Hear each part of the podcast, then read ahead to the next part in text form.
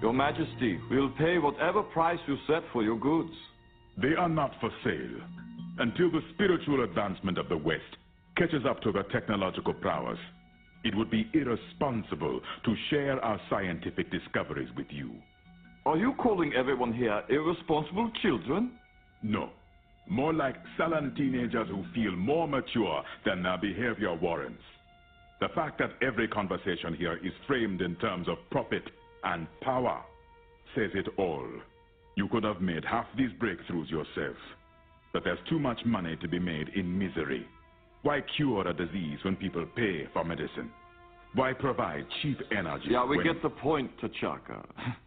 I've never met a socialist with a crown on his head before, but I guess there is a first time for everything.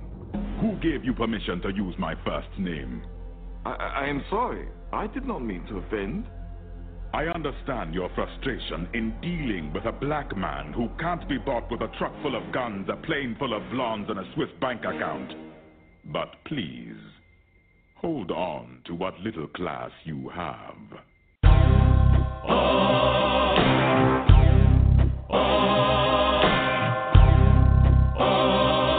You're traveling to another radio show, a broadcast not only of sight and sound, but of mind, a journey into the wondrous land whose boundaries are that of the imagination. That's the on-air sign up ahead.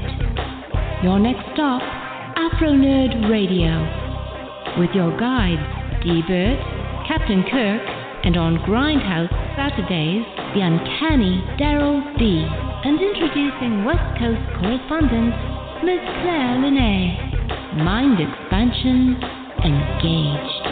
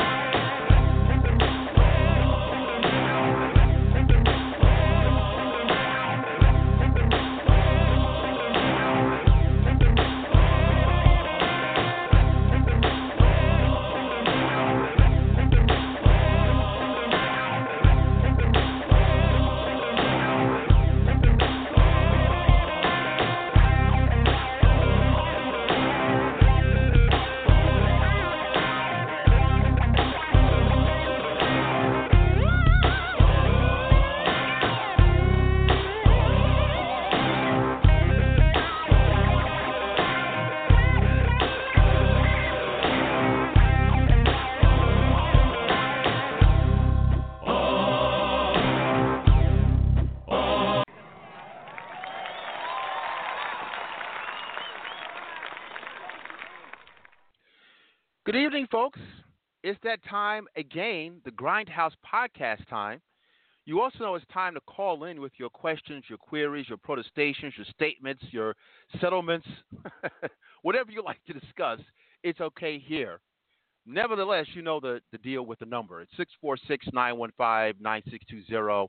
Again, 646-915-9620. As always, we're giving it to you live and direct, talking about all good stuff in the pop culture, pulp culture world. We've got to talk about a number of things. One, Lost in Space, the reboot, finally made it to Netflix. I checked out all 10 episodes, and there are a number of things that we have to discuss with this property, and something that The woman that does her show, I think it's called Beyond the Trailer on YouTube, she brought something to my attention that was such a no-brainer that I never connected before with Lost in Space. So we'll get into that. We've got to talk about the Incredibles 2 trailer, Solo. I had really disinterest in the Solo prequel, talking about Han Solo, but after having seen the second Solo trailer, I'm actually somewhat interested.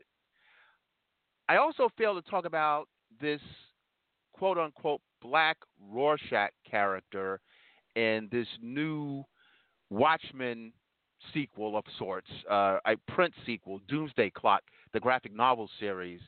So we've got to talk about that. So anyway, let's do what we always do, people. You know, a chief cog in this machinery. We deal with black rock music, alternative urban music, Afro punk, and so forth. I mean, you know the spiel as well. But yeah, listen, Cardi B's album was just released, I think, last week or maybe this past week, and everyone's having such a hullabaloo. I also believe, what is that? Nicki Minaj's album was also released. Chun-Li. Now, where's the cultural appropriation argument with this woman of color, black woman specifically, I think of Trinidadian extraction, usurping a kind of Asian name and Asian aesthetic? No one's saying anything about that. I'm just saying. Anyway, let's go to this groove, people. I'm going to actually be somewhat self-indulgent, and then we'll get to newer stuff. This is a Prince cut, but you knew that. I'm always playing Prince. I will probably play more Prince as we revisit the Purple Room, something we came up with, simply because next week will be the, second year of his passing. Anyway, this is an unreleased cut called 9 to 5 People. Prince. We'll be right back. Let's groove.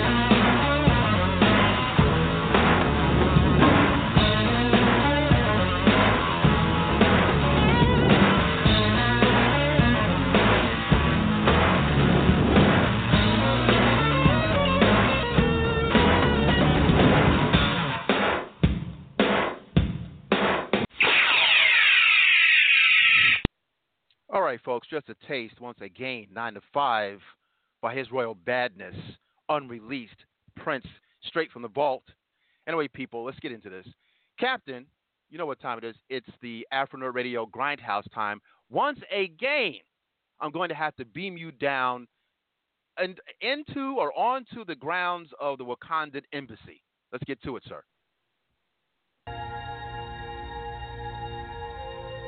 Space. The final frontier. These are the voyages of the Starship Enterprise. Its continuing mission to explore strange new worlds, to seek out new life and new civilizations, to boldly go where no one has gone.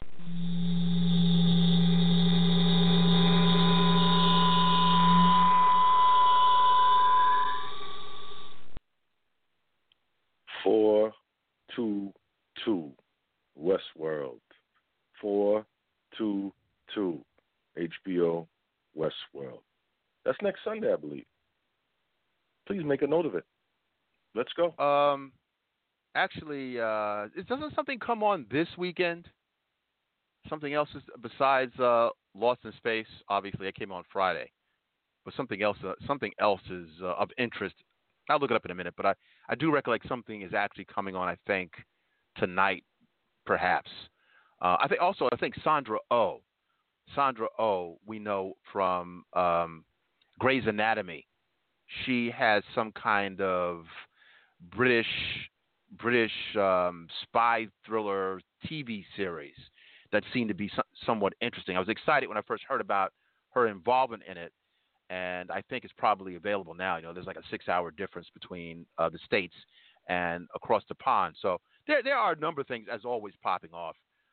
You know, during behind the scenes, Captain, we were speaking a little bit more blue. That's for the After Dark show. If or when, I think it's going to be more of a when we get that going. But just for a few seconds, you know, there's quite a bit of controversy with this situation happening in Philadelphia, and the gentlemen that were in this establishment, They were just hanging around, waiting for a business associate, and they were told to leave. They were essentially told to leave. They refused to leave. The cops were called. Then they ended up being arrested, and then charges were dropped because there was really nothing going on. And I have kind of a mixed feeling about that situation. One is cross-racially in New York. You know, you and I have both seen individuals that were told to leave when they don't pay. It's kind of a known thing. Now, you're not supposed to bring up people's appearances. You're going to be called, respectability politics and all that kind of stuff. You know, you can't do that. But I did take a look at these gentlemen. They didn't look the best, in my opinion. Not that you should be wearing a top hat and tails. I don't think that's what's going on. But I've gone to Starbucks with friends. Even when I didn't really want to hang around there, I would buy something. I don't know if you are in business, why wouldn't you get a cup of coffee? So it just looks better to buy a hot chocolate or something, and you kind of waiting around for a few minutes, cross your legs, relax. Am I off key here? You know, we'll move on to the pulp stuff, but we may have to dig deeper on Wednesday's show, but. Listen, I've seen guys go in a bar and buy one beer every 3 hours. Yeah. Just because they wanted to hang out for a while, man. It's like, what is this guy doing? He said, yeah, he got a drink in front of him. Can't do anything, every 3 hours. But let me just share my experience briefly, all right? I've been in New York City, and at the time, have a suit on. I run into a bar because I want to piss. First thing I do, I said, where's your bathroom? Give me a rum and coke. All in one breath. I didn't really want the rum and coke, but it's early. It's going to only be like $6. Boom. That's so they can't tell me, oh, the bathroom is just for paying customers. They're very good and very quick at doing that. And when you go into some of these establishments, they have the sign up. Other places don't have it up. So something that when you step into these stores, you have to buy something. Another time, I was in like a deli, and it was a quote-unquote, I have to go there, a man from Nigeria, and he was there working behind the counter. And I was talking to somebody that I was with. I said, yeah, I need to use the bathroom. And he said, you want to use the bathroom? I said, yeah, but, I know you don't have a bathroom here for patrons. He said, don't worry about it. Again, I was dressed in a suit, though. He took me to a backside, which is where they go use the bathroom, and he allowed me to use the bathroom, and then I stepped out. You see? You see there? So you have a couple of different things happening. Another time, I'll share this quickly, it was where a hotel had a suit on. The sign was visible that the bathroom, where they had the hotel, the bathroom is for people who are staying in the hotel. I said, let me try my luck anyway. It was a white guy this time. White guy looked me up and down. I said, yeah, you don't look like you're going to be any problem. Go right ahead. Buzzed me in, used it, and I left. I came back later, 6-7 hours later, tried to pull the same trick. Black woman working. She followed the rules. The sign. She said, those signs right there. I would like to let you, but I can't. I said, okay, no problem. Not a problem. Went on my way. A lot of times I've seen in these different stores, whether it's Starbucks, they throw white people out of the place too for doing that shenanigans, trying to sit down and don't have cake or coffee. They throw them out. I've seen it. Get out of here. So, I can't say it's a racial thing. I say it's probably a business policy thing. And in a place like that, they're supposed to have the sign visible, That's all I'm saying. Back over to you, Afronerd. One of those dudes, well, first of all, I have nothing against beards. But I know Philly has like this thing with these, Philly and beyond. They have these Hasidim-esque beards that young men of color are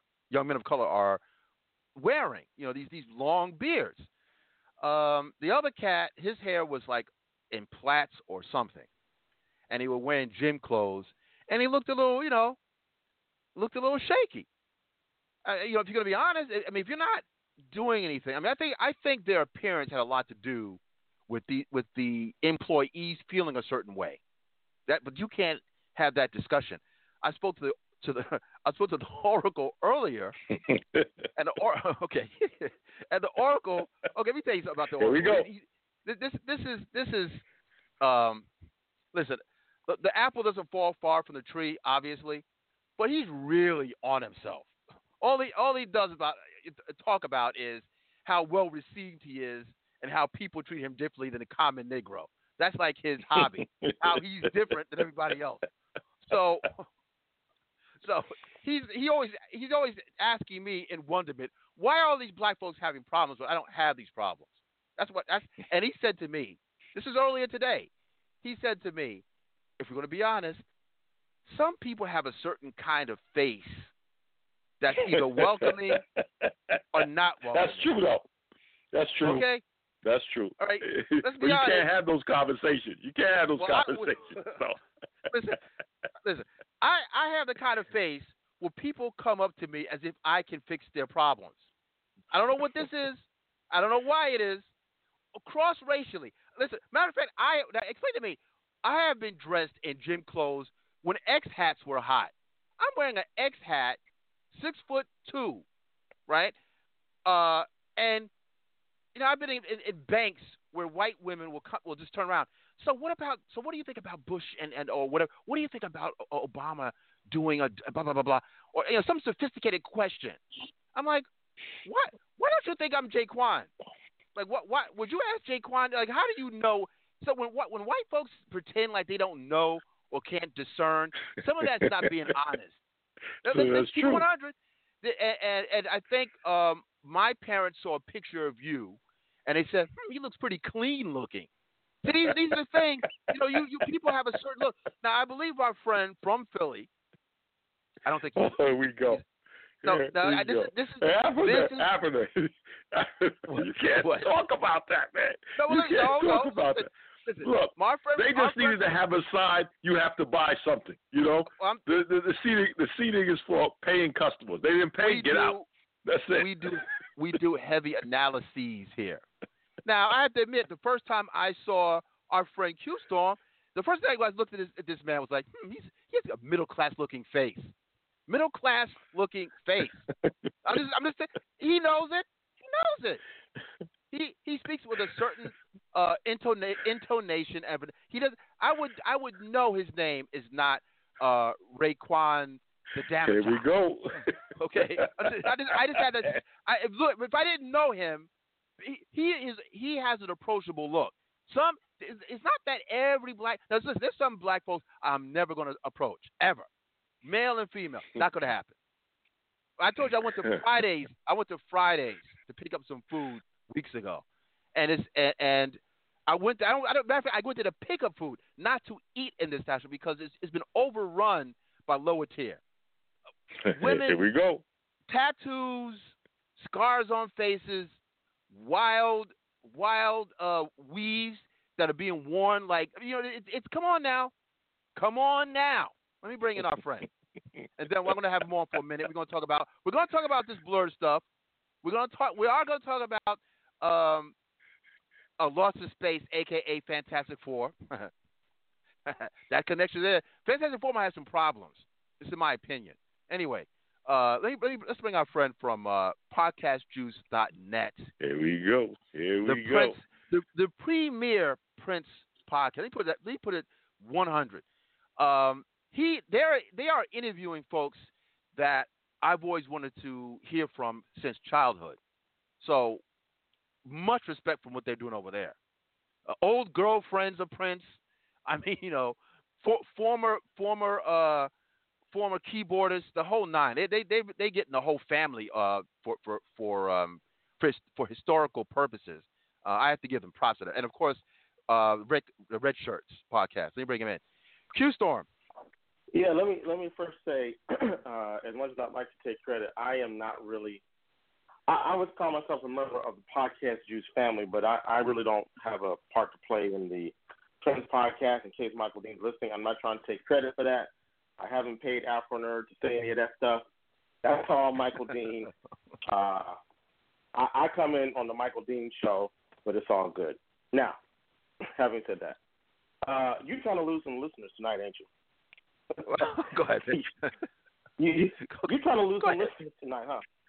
I don't think Raekwon's are listening. Go ahead. Well, let me just say this, because I know you don't really want to dwell on this topic.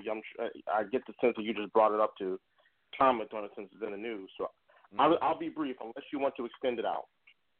I've been at Starbucks many times. I've been at Barnes and Nobles many times. And many coffee shops, number of times, including Amalgam Philly, the black bookstore owned by Ariel, I forget her last name, Johnson, I believe. Johnson, right, Johnson. I see white folks come in there with their laptops, and they might as well have like tents or huts staked out there because they sit there and they treat it like their own library. And they treat it like their own Wi-Fi hotspot. And they sit there for – I mean, I've taken my son to Barnes & Noble. He can't make a decision about what book he wants to get. I mean, I'm proud that he wants so many books. He can't – it takes him – we're in there minimum 45 minutes. And these folks are still sitting there. And no cops ever arrived on the scene. So that's all I want to say. Now, if you want to get into it deeper, I'm prepared. But – I don't know if you want to continue to expound on that. Well, I don't think it's really that deep. I think that I'm brutally aware of the legality and the insurance aspect of this kind of stuff and the optics. I think the optics are very favorable for these gentlemen for their hanging around. Now, what you said is I'm not discounting it. I've seen it myself. The issue is these people have the air of credibility. And we could throw in the whiteness too, but I think it has more to do with their credibility with the laptop. They have everything kind of looking like they're serious people, where they're not going to be asked to necessarily leave. Someone's looking at them. But if you look like you don't belong there, people are going to start, inquiring. Which I don't know. I don't know if it's fair or not. But if you look on the vagrant side of the game, then someone's going to probably ask you, "Listen, what are you doing?" Now, the story that the problem I have, Q, really is these gentlemen appear to be involved in some kind of real estate venture, which sounds very good. as far as a bio, if you were to read how this is set up, it seems pretty legitimate. Like, okay, you have guys prepared to do business. Who would not want to do business at a Starbucks? That makes sense. But why not buy a hot chocolate or a cup of coffee or something to just looks more legitimate. What is that? A couple of bucks. Do we know how long they were sitting there? Well, yes, that's it. We don't know. Okay. I don't know. I can't accuse them. I can't make that judgment of why not buy something. If they were sitting there 5 minutes waiting for someone, I'm not going to say, why didn't you buy? If they're sitting there for an hour, okay, I can see that. But I don't know if any brother's going to sit anywhere for an hour and not keep it moving. They were waiting for someone. So my mind ultimately thinks they were waiting for someone to arrive to buy their drinks and conduct their business. Well, okay. When I go to a restaurant expecting a second party, I tell them I have someone else coming. I'll order them. Boom. Keep it moving. But do you really think that if those guys looked like professionals, that they would have been asked, even black, that they wouldn't asked to leave? That they would have been. Do you think they would have? Do you think that the alarms would have gone off with them? Like they looked when you saw them, they looked a little like street urchins. They did. Well, I'll say this. If your question is, do I think they would have been asked to leave if they looked more professional? No, but put that on the management, not on them. They had every right to be there. I don't know. I mean, you don't have rights in a private property. I understood, but there was no reason they couldn't have been there. Let's put it that way. Yeah, I think what happened was these are employees. They felt a little nervous, and they went full tilt. And the optics are poor. And it's going to be a big hullabaloo, and these guys, if they're smart, they're probably going to get an attorney and work it out. So, I do think that appearance matters. Not that you have to be dressed to the nines every time. You could wear sport clothes and still look like look normal.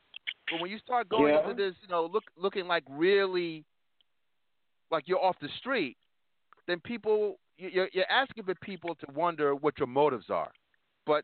Allegedly, this kind of conversation isn't real. It is real. I'm not saying that, but I've seen white folks in Starbucks, with sweatshirts. They look like Bill Belichick, raggedy sweatshirts, jeans. They look a little transient, and still cops never came. Yeah, well, listen. I hear you. Listen, I hear you. It is a balancing act. Because I think what you're saying is very valid. I'm not here to discredit reality, but we know that white folks are kind of given that little bit of extra credibility that black folks do not have. That's what the entirety. You've been listening to the program for years now. That's what I've been trying to say is that, well, who doesn't know this? This is what it is. You have to work in those parameters. But hey, get your lawyers on speed dial. Then, work it out that way. It's going to be worked out. Hopefully, if they're smart. All right. Well, I wanted to ask you what you think. Go ahead. No, I was going to say, that's what I think. I'm in the middle on it.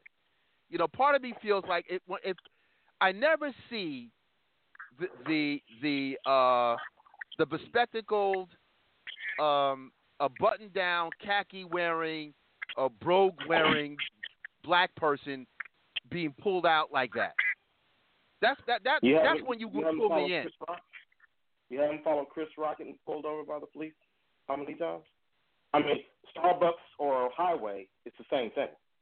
I don't think it's the same thing. I think a high profile man in a 6-figure car, yeah, you might get pulled over. That's not.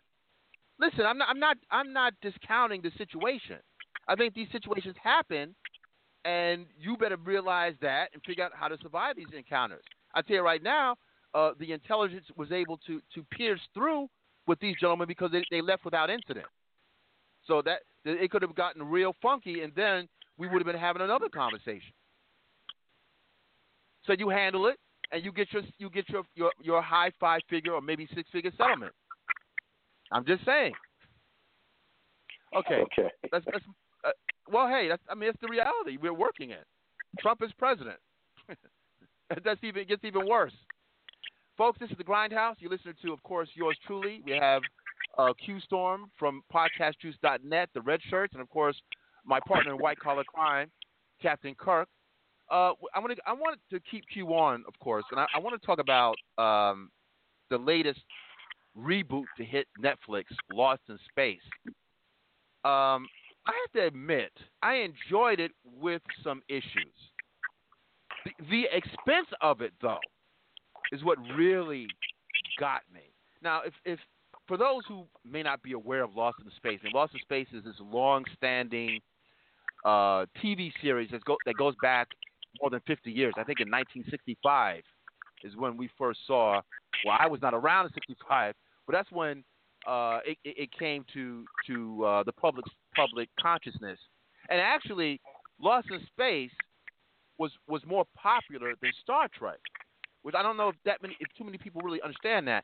What was problematic about Lost in Space was that the first episode, the pilot, was very serious. It had a very serious tone to it. It could have essentially been even more more akin to Star Trek with the theme, but then it went into more of a campy, goofy kind of thing, kind of a Swiss Family Robinson, even though the name is Robinson, is ironically. But you have this family that's essentially abandoned in space, trying to get back home. So that premise has been around for quite a bit. You have the series that lasted for 3 years in the 60s. Then you had a 1998 movie, which looked like it could have been something, but I thought it was horrible. Matt LeBlanc was in there.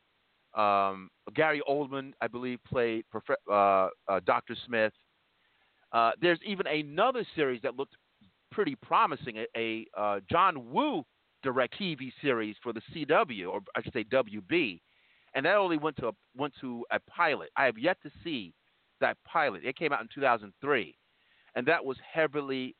Actually, it's been since then, up to this date, people have been talking about the Woo film as being pretty decent. I mean, who wouldn't want to see a John Woo directed Lost in Space film? I mean, on paper, that sounds badass. And again, I have yet to see the pilot, but what I've been reading, they say, hey, you know what? It's pretty good. So now we're back at it again. And this time we have it on Netflix. I'm going to defer to the captain, and we'll go around the horn. I see that Sergio Mims is in the house. Perhaps he might be aware of this Netflix series. I'm not sure. Captain, did you get a chance to check out any of Lost in Space? I watched two episodes, and I pretty much thought, I said, okay, it's all right. The thing with me, a lot of this sci-fi stuff, a lot of it, as far as the sci-fi is concerned, a lot of it just seems the same to me. That's just what it is. That's where I am right now. So what I'm looking for is the interaction between the characters and have the sci-fi background. So thus far, there's only one character I like. I like the father because he has that stress on his face. He was strangely casted correctly. Everybody else so far is interchangeable, as far as I'm concerned. But him, I said, okay, they got the right guy with that. That's that stressed father look. I've been through a lot. So at this point, just 2 episodes in. Of course, you need more. I think it's all right. I'm not blown away by anything or anything like that. I think it's all right. I think it's worth a watch. That's where I am at the given point. 2 episodes in. Back to you, sir. Q Storm, did you get a chance to check out any, even if you had the interest to check out Lost in Space? I never was a Lost in Space fan. The episodes that I would watch, it just seemed so stupid with that robot running around and the campy doctor. What was his name? Dr. Smith. But yeah, The actor was brilliant. I mean, he played that role very well, but it just seemed so silly to me. And then when the movie came out, what was that, 1995 or something? 96, 98? Mm-hmm. I went into it. I'm like, okay, I want to give – because just like Star Trek, I was not a fan of Star Trek until I saw Star Trek 2. So I was like, all right, let me go check this out. I walked out of that movie. What the hell did I just watch? And I felt so bad for Matt LeBlanc. Because I think he went on to do a movie with an 8. I'm not really sure. But when I saw this, I was like, okay, I'll check it out, but I'm not pressed. I haven't had a chance to see it yet, no. Yeah, you know, I would suggest you take a look at it because there's some things going on that are of interest.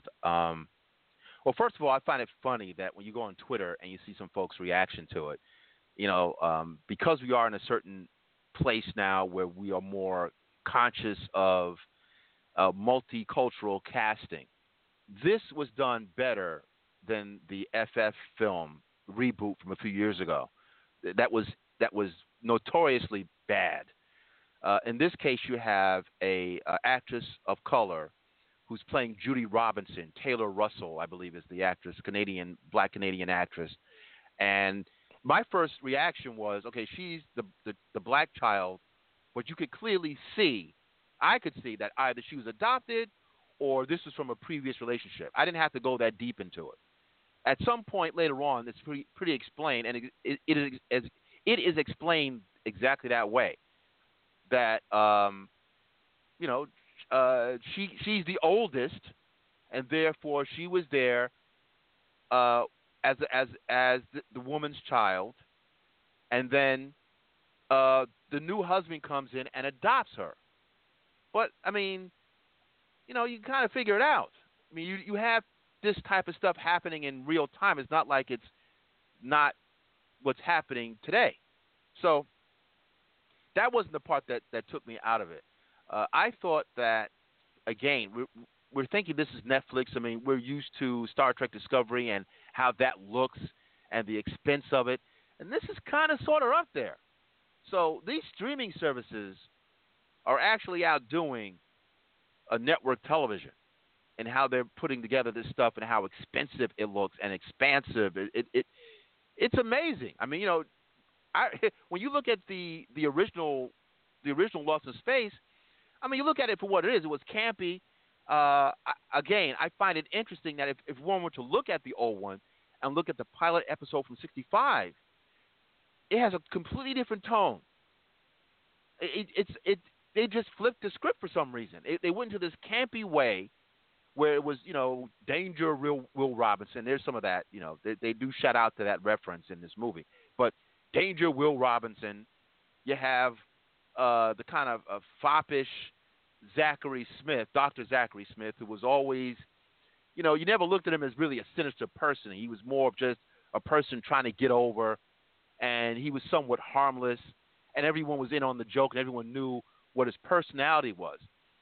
What makes this turnabout interesting is that Parker Posey, the actress Parker Posey from Dazed and Confused years ago, that's when audiences first became familiar with the actress. She really is just her. She is the, you know, again, the gender swapping. She's now the Dr. Smith. And actually, she assumes the identity of Dr. Smith. That's another thing. So you're going to have to look at the film. But the way she plays up against the other actors and has them just spinning around. I mean, she is a sociopath. And when you see how she's able to – she's all about self-preservation. I've rarely seen a character like this. She is – you want to look away because she's so effing disturbing. How she's able to lie in front of people's faces. You know, oh, no, that's not what happened. You know, so-and-so did this, which is a complete falsehood. She'll have back-to-back lies, constantly having people off balance. That is pretty masterful. So if there's anything about this TV series, it's her characterization. Her characterization – the CGI is off the chain. The robot is problematic. the robot is good up to a point. And then at some point you say, okay, it's a dude walking around in a suit. You know, so that's what gets me. That's the only thing. The expense of everything, and then you fall short with this robot. That bothers me. But I would say that it's the price of admission simply because of Parker Posey's Dr. Smith character and just the way this thing looks. Now, if they improve from this first season, if they get a second season, I wouldn't think they would not get a second season. They get a second season, especially the way that it ended. We have no idea where they're going to go from this point now. So I found it compelling. I will say it's far superior than the 98 movie, which isn't difficult. It's excellent for TV streaming. What network is it on? Or what streaming service? Netflix. Oh, so Netflix. So they released all the episodes at once like they typically do? Oh, yeah. All 10 episodes. Okay. And there's actually a smattering of actors and actresses, or I should say actors, now it's, the gender thing, actors of color that also have some pretty integral roles. So I thought it was done a little bit different than because with the original series, it really was about the Robinsons and the Robinsons kind of encountering aliens, and it was very similar to Star Trek in a way. But in this situation, at least the first 10 episodes, it's a colony of explorers. And actually, I did want to mention one other thing too that I did not think of before, but.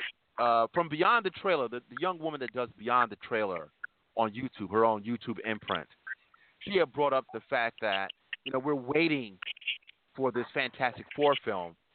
And she said, really, the way this family, of course, it's more than four family members, but you get the drift, a family of adventurers going off into space.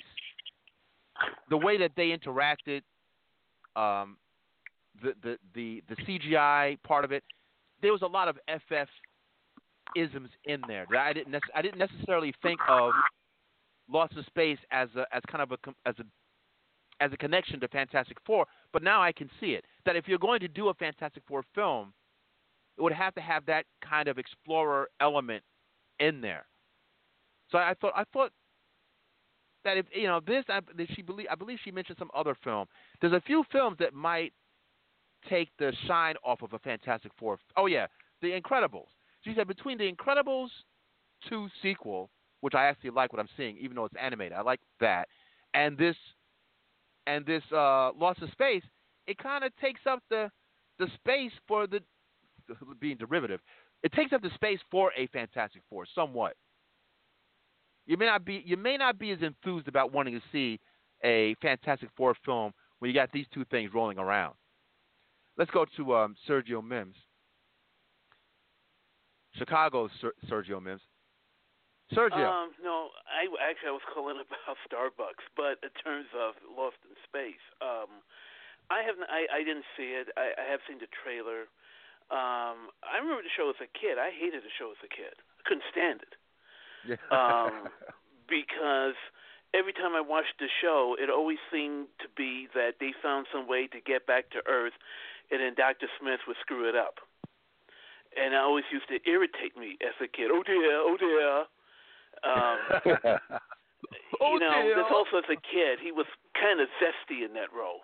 Oh, dear. What are we going to do? After hearing what you said, maybe I'll take a chance on it. I'll take a look. Sergio, and Parker Posey for you is the business. This woman is so evil. It's like she's all about self-preservation. She doesn't give a F about anybody else. It's not like, at least you could look at the, as you just said, foppish kind of effete. Oh dear. He was the white Urkel of his day. These TV shows had. Like either it was a child actor or something, or it's J.J. Evans. It's somebody. It's so compelling to the audience. They would let that person run the whole situation, and the other actors have to kind of fall in line around that actor. So That's what you're talking about. But I'm sorry. Go ahead. Yeah. So I'm curious to see it now. I will say this, and maybe I'm going off subject a little bit, but you mentioned it on the list of things to talk about, is the passing of Milos Forman. Yes. The director, who passed away just a few days ago at the age of 86, did not have a long list of credits. He only really directed 10 movies in 40 years. But some of those are absolute gems, and he is truly was one of the last humanist directors. Of course, maybe his most well-known movie, or maybe his two best-known movies, are One Flew Over the Cuckoo's Nest and Amadeus. But you also should check out his earlier Czech movies, particularly The Fireman's Ball, and his first American movie, Taking Off, which he made in the early 70s.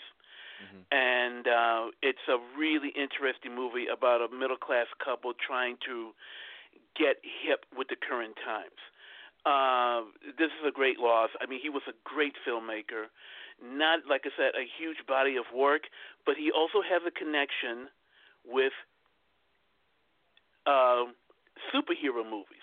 And what's the connection? Do you know?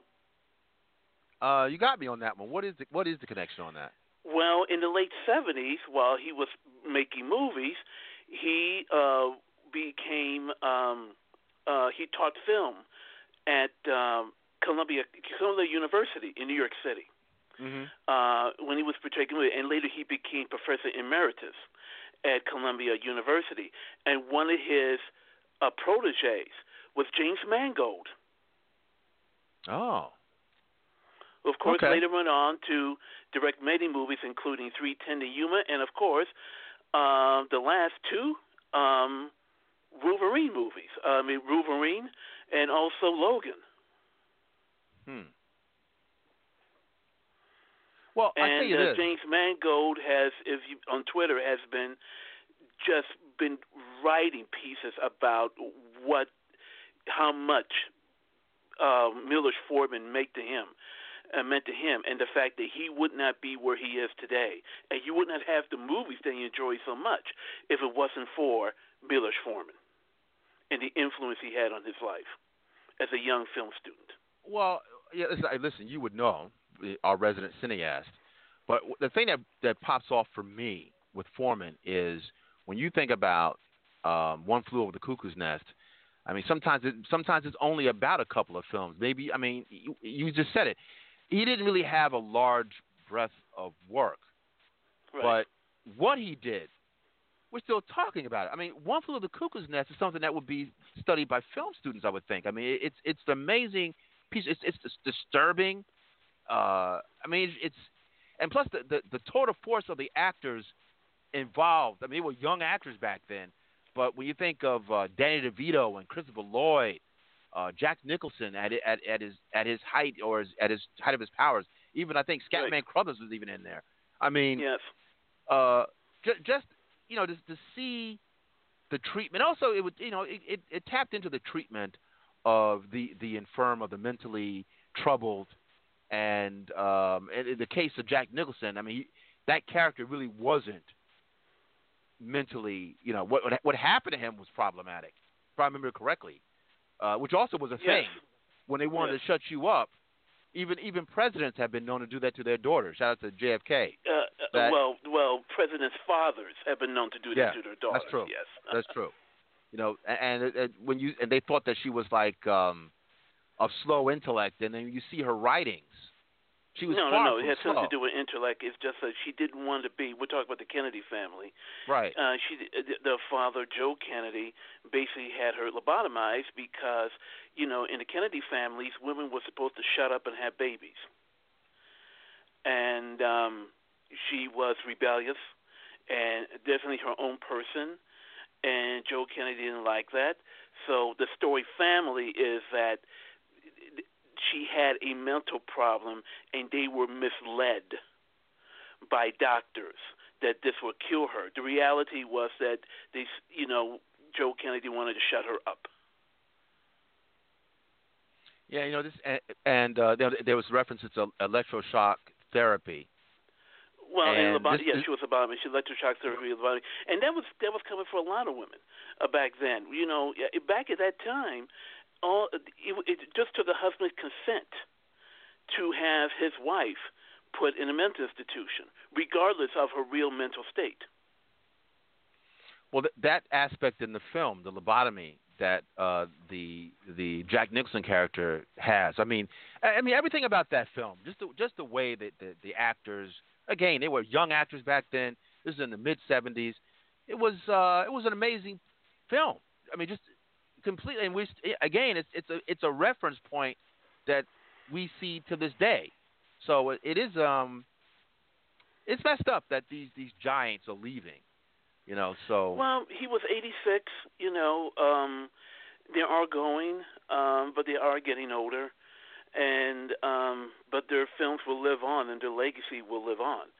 One thing I do want to mention is that, as I tweeted to you today, what Black Panther has done so far at the box office, and also the fact is that I think, and I have to write about this, we have definitely entered what I call a third renaissance in black cinema. I think without question about that. The first, there was black cinema from the silent era to the late 40s, the race movies, and then there was a years of wilderness where nothing happened. Then in the early 70s, we had that brief period of the blaxploitation films and, Melvin Van Peebles and all that. And then once again, it was in the wilderness, and then in the mid-80s, we had Spike Lee and Singleton, and that went on for a decade. And then again, we had a couple of years of wilderness. I'm not counting Tyler Perry. Okay. Yeah. Now we have a really extraordinary time in black cinema. And I think it's because we have all these incredibly young filmmakers who are coming in who are not bound by traditions of the past. We got Ryan Coogler, you got Ava DuVernay, you've got, I'm programming, of course, there's a 24th year of the Black Harvest Film Festival. We are getting submissions like crazy, and you should see some of the movies that are coming in, which are extraordinary. Of course, you got Boots Riley and Sorry to Bother You. Right. A really intriguing movie, which I've seen, which is coming out later this summer, called A Boy, A Girl, and His Dream, which I think the title will be changed. It's basically sort of like a black film version of Richard Linklater's Before Sunset, mm-hmm. Those movies starring Megan Good and Omar Hardwick. I'm already there. Two people who meet. The thing about it, it's done in one take. Really? I mean, now, some people have complained about Megan Good not necessarily being a great actress. So do you see her in this? Do you see her in this? She's finally got a role where she plays actually a real dimensional person. And I think I heard her name was connected to something on Hulu. I think she had some kind of Hulu deal. I forgot what it was, but it sounded very interesting. Maybe historical piece. I'll have to look it up, but her name was attached to some type. I have to check on that. Yeah, this film has been picked up by Sandra Goldwyn. I think it's coming out this August or something. And you can see the cuts where, they go up against somebody's back and then they pull out. So that's one cut. But basically, it's done in like 13 long takes. It is just two people who meet the night of the presidential election in 2016. And how they talk about their dreams and their lives. And I said, a movie like this probably would not have existed 5 years ago. And I think it's because filmmakers are different now. You got a new type of filmmakers. They're not emboldened by the past. They're getting away. Look, if Tyler Perry's last movie still ain't doing – actually, it's a flop. It's a box office flop, Acrimony. Then something has changed. Oh, this is something that's going to be of interest to you, Sergio, especially. Allegedly, she's been tapped to be Foxy Brown on Hulu, Megan Good. Oh, that's it. You know how I feel about that. No one can replace. I don't know. No one. I know. And you know what? I mean, 3 days ago, I just watched Coffee again because I just got on Blu-ray. I just had to watch it again. You know, and it's like, you know, you can try. You can. Well, it's better than the idea they had like 5 or 6 years ago of doing a remake of Foxy Brown with Halle Berry. That would have been a disaster. Well, you know what? I want to move forward a little bit, and you might have been interested in this. I don't know if you've seen this series, but I think the controversy connected to it is what fascinates me. I don't know what to think, but this is where we are with social media and Twitter and people having opinions, and then, you know, they're performing, and then they find out there's an opinion that some people don't like, and then they threaten to get people off the show. What am I talking about? There's a series that I actually like. I will say I am a sucker for coming-of-age movies, coming-of-age TV series. So there's a coming-of-age TV series on Netflix called On My Block. And it is essentially coming-of-age teenagers living in the Los Angeles area, black and brown, and the friendship between these teenagers and the things that they go through. It's played up for humor, but there's some serious beats in it as well. Now, I've been looking at it. It's 10 episodes. I think they just completed the first season, and they might get a second season because I'm hearing it's quite popular. So popular that there is a Latina actress on there. Let me be clear. There's two Latin young men, one African-American and one Afro-Latina, and just a straight Latina actress that's on there. And what's going on is that her particular character, the Latina character, not the Afro-Latina, but the Latina character, her parents aren't able to come into the country. She's trying to get her parents to come into the country. She's missing her parents. So you're dealing with the whole DACA, the whole immigration struggle, all that's going on with her specific character. And it's a very integral part of the TV series with what she's going through, missing her family and the whole thing. So the irony is that the actress, they pulled out her tweets. Her tweets are all about pro-Trump. Like, she's not making any bones about her love for Trump. So you have a fan base that say, listen, get rid of this actress. Get rid of her. Now, maybe it's coincidence that she looks more Euro than everybody else. So the fact that she looks more Euro, and even though I believe she is still a Latina, perhaps she has the convenience, I say in quotes, the convenience of being a Trump supporter. But the fan base are really weighing in saying, hey. And there's a scene with her, the final scene, not to give away anything, but there's a scene where it could be 50-50 whether she makes it out anyway. So it would be very convenient to get rid of this actress. But I feel a certain way. I want the captain to weigh on this. I mean, again, I don't know if we can make demands on an actor for having an opinion about a sitting president, and then you lose your job because you are not like your character. Cap, what are your thoughts about that? Well, again, actors are just actually acting, but we're in a space now, in this paradigm, that it's all about public opinion. Nothing else matters. It's not about facts. It's not about what you can do. It's not about 2 + 2 = 4.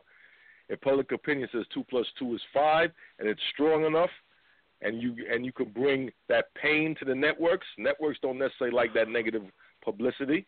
Then it starts to go south for you, just like that. That's what it's about. None of this stuff here that we're dealing with is really about facts most of the time. It's about partial truths, partial facts, or sometimes not facts at all. You know, that's just the reality of it. It's not a matter of right or wrong. As you said, you know, can we make an actor do this? No, you're not supposed to. We're not dealing with right or wrong. Dealing with public opinion. That's it. That's where we are. That's what it is. So we just have to see how it shakes out based on public opinion. I tell you what would save her. Donald Trump says, okay, I'm coming in there to do an episode along with her. They would love that because everybody's going to watch that. I think that, this is, we're in different times now. I mean, we've had actors before who expressed their political beliefs, and on all sides of the aisle. You had your John Wayne and you had Jane Fonda. In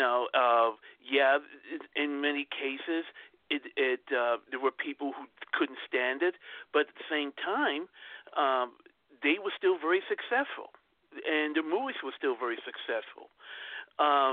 Even despite their politics, people still went to see their movies. It's different now. Now everything is personal. Everybody takes everything personally. I think what the actress should have done, she should have been smarter.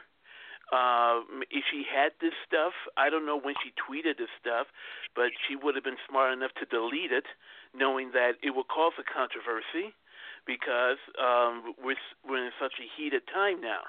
Now, I don't know what's going to happen to it. Now, if the network Netflix decides to drop her, then, of course, I can see the right wing and the conservatives, rallying to her side, calling her a victim to political correctness, and we can see that whole thing, starting all over again. Well, I want to jump in. Sure. I just want to say, I don't begrudge this woman her political views. I think they're ridiculous, but she has a right to her views. But I really can't find any fault with the public, because I can't take her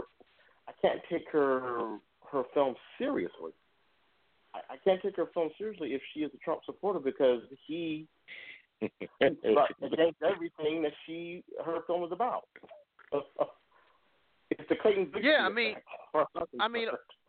it is weird, because again, you're talking about a whole kind of multiracial young people's DACA, like all, everything that show's about, even beyond the immediacy of her role. I mean, the specifics of her role directly deal with immigration.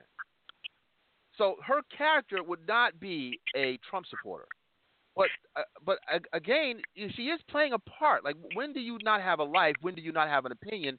It's very, very murky for some reason. We saw this with Black Panther, with Michael B. Jordan. Michael B.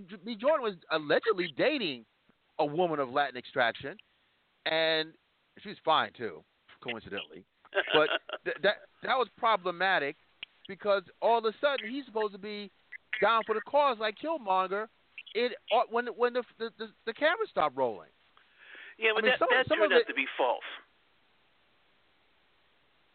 I don't know. I mean, listen. Now let's say we go here.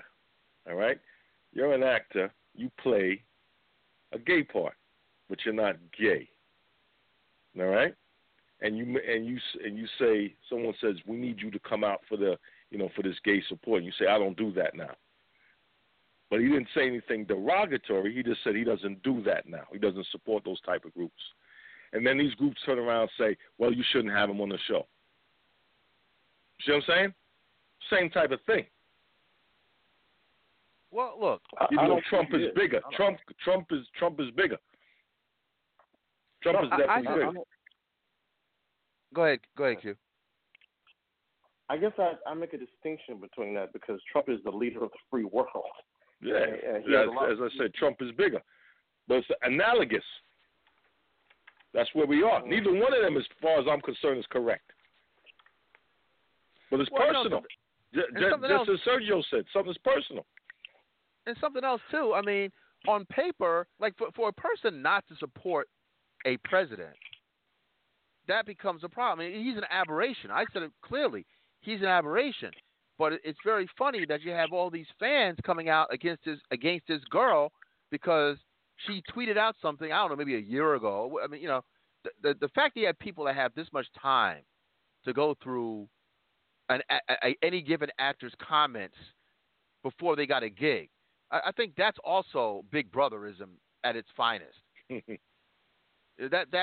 But I will say, as a person who's into the series, I was a little bit bothered by that too. I was like, damn, you are a Latina portraying this specific role, and you're down with. But again, she does. She looks the more Caucasian looking out of everybody in that show.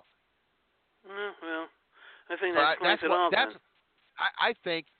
I think that's the reason why she can afford to appeal to Trump or to be. I don't think she doesn't see herself as a Latina the way that her character does. I don't know. Exactly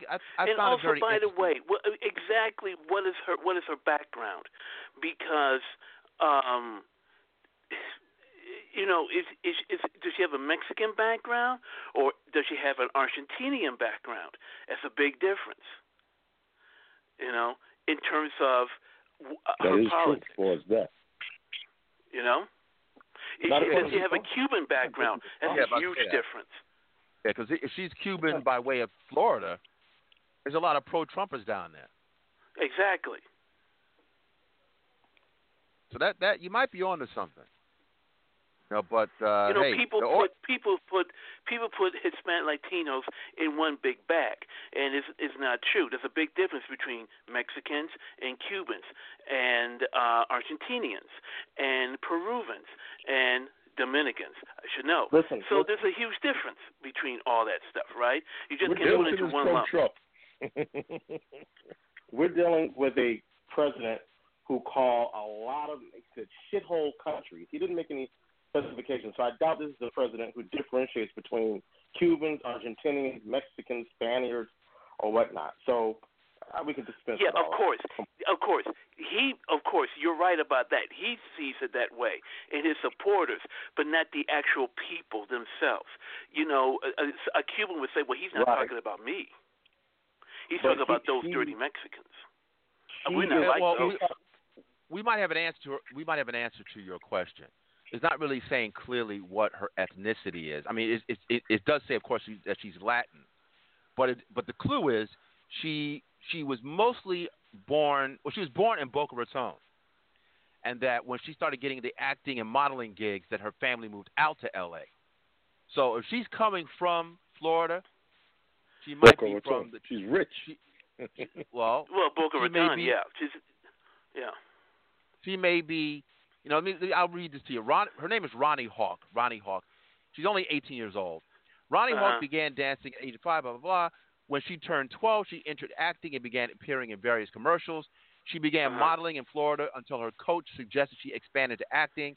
So she and her family moved to Los Angeles to pursue roles. So she's coming from Florida. She's probably of Cuban extraction. And yeah, Cubans and on top of that, you think about, they still talk about the colorism and the racism you see on Telemundo and Univision. Look at the people who appear on those shows. They all get the lightest light people to appear on those shows, on the telenovas and the news shows and everything. You'll be hard pressed to find any dark skinned people on Spanish language television networks. Well, like I said, I like the show, but the main characters. Because she came in a little bit later on the series. The main characters are clearly brown and black kids. Mm-hmm. This character comes in and kind of disrupts it a little bit because she appears to be the more Euro out of everybody.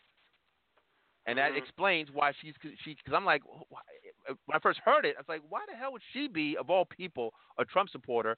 But then I also said, well, she looks the more Euro where she could be passing, quote unquote. Yeah, and one other thing, too, I just got to give a shout-out to Atlanta. Okay, this week's show wasn't great. Okay. It's maybe the weakest show they've ever done in 2 seasons. They were trying to go on that insecure tip, which is why it didn't work. But this show was so brilliant. This is what I'm talking about. This is a new renaissance we got here, folks, not just in film but in television as well. The brilliance of that show just blows me away. Well, I tried to see the last episode, which is kind of out there. I'm going to have to look at it again. Terry Perkins? Right.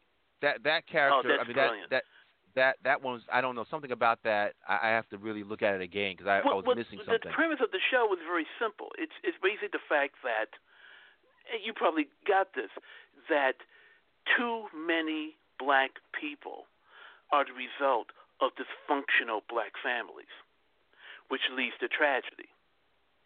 That was, you know, it starts off as a sort of Get Out, a ripoff, whatever happened to Betty Jane, whatever the Baby Jane ripoff, as a horror comedy satire. But then it gets very dark, and then really at the end it's about, you know, Michael Jackson and Marvin Gaye. The Williams sisters somehow have survived that, but there have been too many incidences of children who have black children who will later become adults have problems because of dysfunctional childhoods that they were raised in, particularly by brutal, cruel, abusive fathers. And the result is Terry Perkins. That's what that show was all about. Teddy Perkins. I'm gonna have to check it out. Teddy Perkins.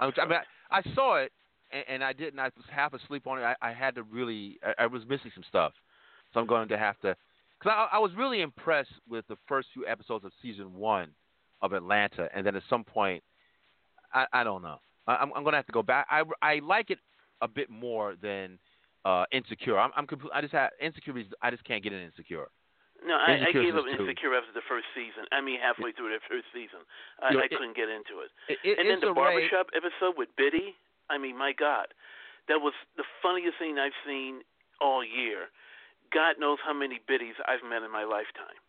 Well, Issa Rae for me is problematic because she came in as a YouTuber. Now you can't knock her hustle, but she came in with this awkward black girl thing. And I thought that, okay, this is a black nerd thing going on. I'm all behind it. But when she got her own series, you started hearing behind the scenes all these compromises with what she was trying to present. And then now what we see is kind of like this I don't want to say ghetto girl, but this kind of black affectation that I'm not into it. But I mean, I know a lot of maybe it's generational, maybe, but half the stuff I don't like that's out here that's millennial inspired. It doesn't give me black pride or anything. Not that everything has to. But I mean, not that everything has to. But there's a lot of things going on. I've got to get this woman on our show. I've been looking at some of her interviews. Nichelle Gaynor. Nichelle Gaynor has this the vintage black glamour books, and all those books are all about respectability politics. So I know. I mean, that the RP thing has been it's been concentrated with me in the last couple of weeks, and I know that you all have noticed that because I'm seeing people who have problems with respectability politics, and everything that gave me black pride as far as my development was about respectability politics, and this crew hates it. So that's right there. I mean, I'm probably going to do another show on that because it's really big with a certain set of people. Well, you see, what people are misrepresenting about what they call represented that whole stuff is that when you refer to the vintage black glamour and you look at people like Nat King Cole or Sam Cooke or Leontine Price or those people, what they were doing was instilling pride to other black people, not to white people. That's where people get confused. People think that respectability politics means that you're trying to make white people feel comfortable. When you look at those people from the past, it wasn't about making white people feel comfortable. It was telling black people, look at what we can accomplish if we just put our minds to it. That is what they were saying, right? Now, somehow along the way, it got turned around, upside down, turn it to this, turn to that. Now it's called respectability politics. But it was never in the beginning about making white people feel comfortable. Well, look, I would disagree with you in one way. I think that some of that was working its way in there. I think that the civil rights movement, the early the early forays of black actors getting into pop culture consciousness, really, the crossover appeal. Some of that crossover business has a lot to do with making white people feel comfortable. That I understand. But I don't think you should throw the baby out with the bathwater. And I think that what's happening now is you have a certain segment in entertainment and beyond, the Cardi B's, the Tiffany Haddish's and all these folks. And even with what's-his-face, he has a new series I have no interest in. The OG. No, forget with Tiffany Haddish. She's everywhere. Oh, well, listen, it's not my cup of tea. It's not my thing. But when you hear our folks are saying, oh, it's such a relief, we could be what we want to be, and, to me it's like, okay, I want to have the right to act like a fool without judgment.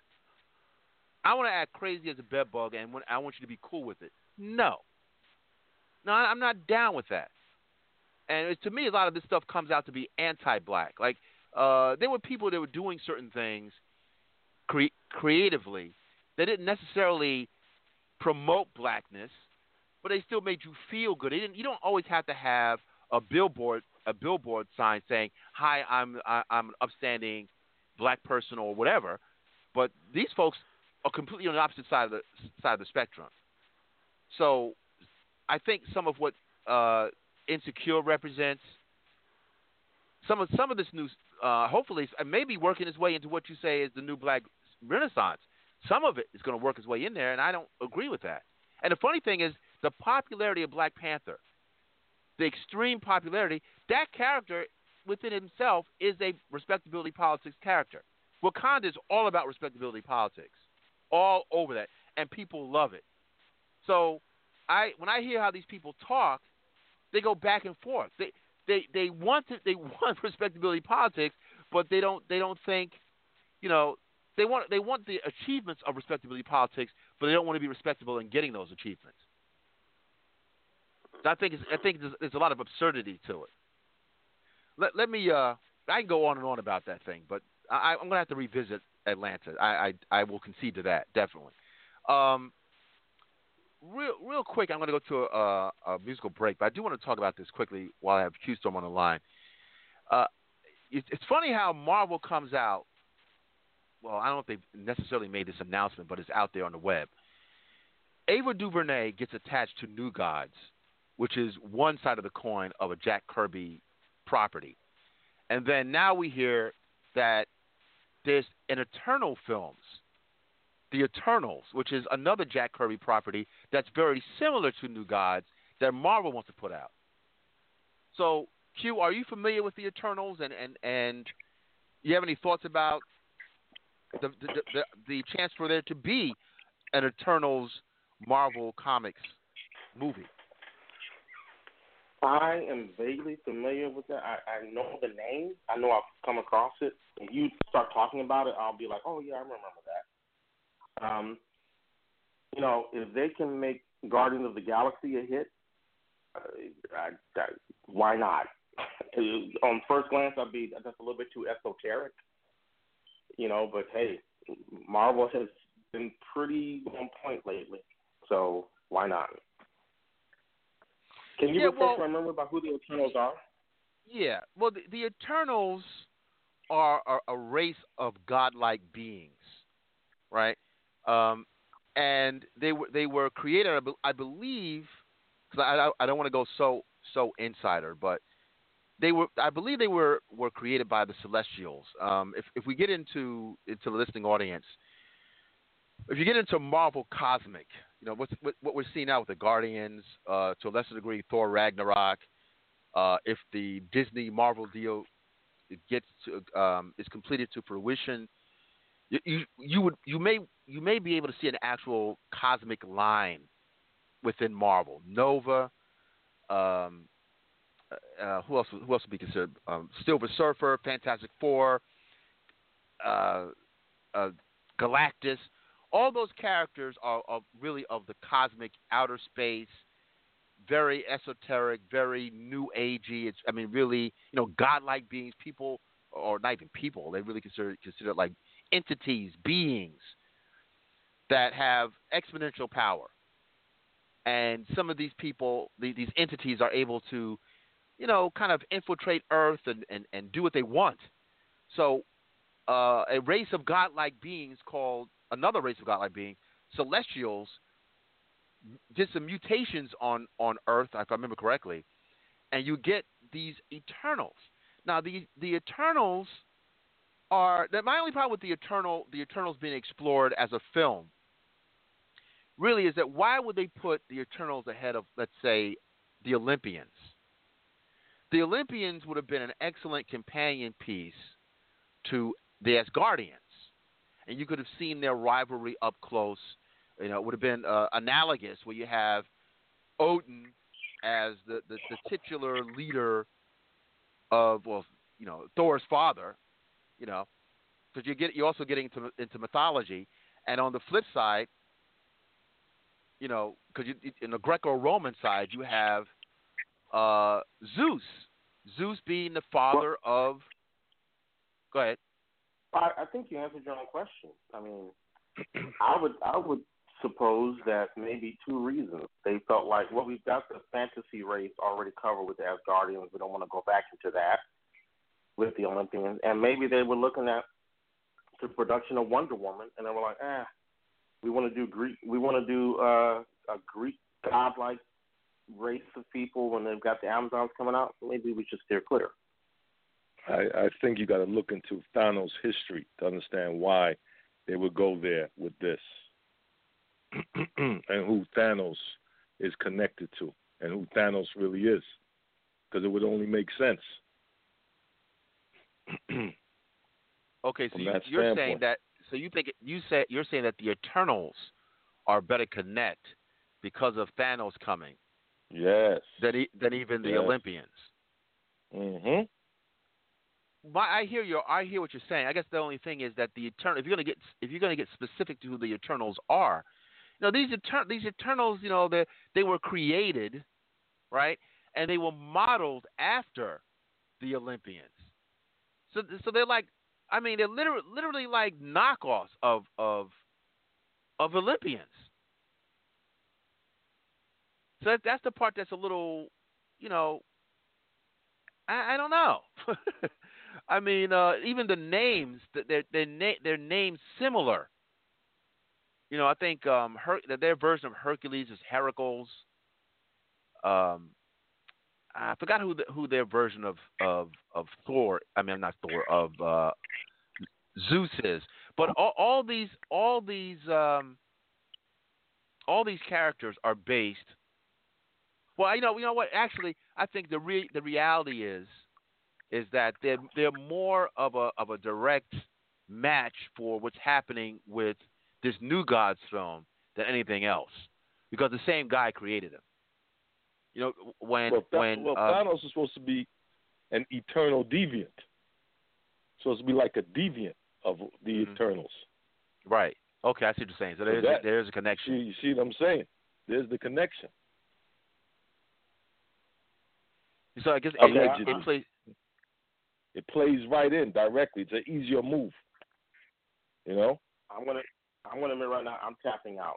Okay, because I never. Yeah, it's insider. It's real insider with that. That cosmic line, right, that whole cosmic thing. They had to be on dust when they came up with that. Though even the way it was drawn. No, it's real talk. It's real talk, man. No, it's real talk, man. That's a whole separate entity. Well, to make it simple for Q, to make it really simple, as I say, the Celestials are like these I don't know, 100-foot-tall godlike beings, and they're always going to different planets throughout the universe and planting seeds and kind of doing what they want to do. They're constantly trying to create some kind of different race of beings. So the Celestials literally. They were doing experiments where they created these Eternals, and they created these kind of grotesque looking deviants. As the captain said, that's where Thanos comes about. So that does make sense. If you have a Thanos walking around now, coming up in a couple of weeks, and he is of the deviant race, then the other race that was created from the Celestials were Eternals. And then they also were responsible for experiments on Kree and on Skrulls. So if you're going to introduce the cosmic line of things, you got to go to the basics. The basics are dealing with Celestials creating all these different races of beings. So I guess it would make sense. But since we already have a Thor, though, see, my thinking is this: you already have Thor, and they mentioned this tree of life where they have all these different realms. You know, it does get very confusing. But that tree that they've referenced quite a few times, that tree represents all these different races and different realms. You have the ice gods, the ice realm. Yeah, you're right with that. With the Olympus, that's a whole nother 10 movies they could pull from off of that. With Zeus and all of that coming from there, there's a lot of stuff. Yeah, Q. Go ahead, Q. Well, I just have one question. It's going to be a very stupid question. I'm going to ask it anyway. Why does Thanos look like the Skrull? Other than he's purple, but he has the wrinkled chin. Why is that? Well, first of all, I'm not the greatest Thanos expert, but I remember that Thanos, when he was born, he was like an outcast because he was so grotesque looking. So there's no real direct connection between Thanos and the Skrulls. All the Skrulls look the same. He's not a Skrull. Yeah, I know. It's just odd he has that characteristic. When they first showed him in the post-credit scene in the first Avengers, I believe. Mm-hmm. I thought he was a Skrull. Yeah. No, he just turns around and looks at the camera. Oh, okay. That was the Avengers. For a second, I thought it was a Skrull until I started reading Twitter. It was like, oh, Thanos. I'm like, oh, okay. Well, look, some of what you're asking for is, there's a difference between what's happening in print and what's happening on the screen. On the screen, we have yet to see any Skrulls. We may see Skrulls with Captain Marvel. That's the game plan, hopefully. But we didn't see anything about. We don't know anything about Skrulls. So he stands alone, at least right now. But the whole thing with Thanos is that Thanos is in love with death. Literally the living embodiment of the Reaper, but female form. So there's a whole bunch of mythology and nihilism and concept. You're talking about a high concept. I don't know how this is going to translate going forward because Thanos is again, his motivations really have a lot to do with him seeking the embrace of death. But I'm assuming we're going to see death walking around, like some kind of physical entity that just like Mephisto represents the devil of sorts. He's not the devil, but he is a devil. We did see Doctor Strange's villain, Dormammu. Right. So Dormammu looked like Dormammu the way that it's been drawn for, ever since I was a kid. So they're probably going to go there with some of this stuff.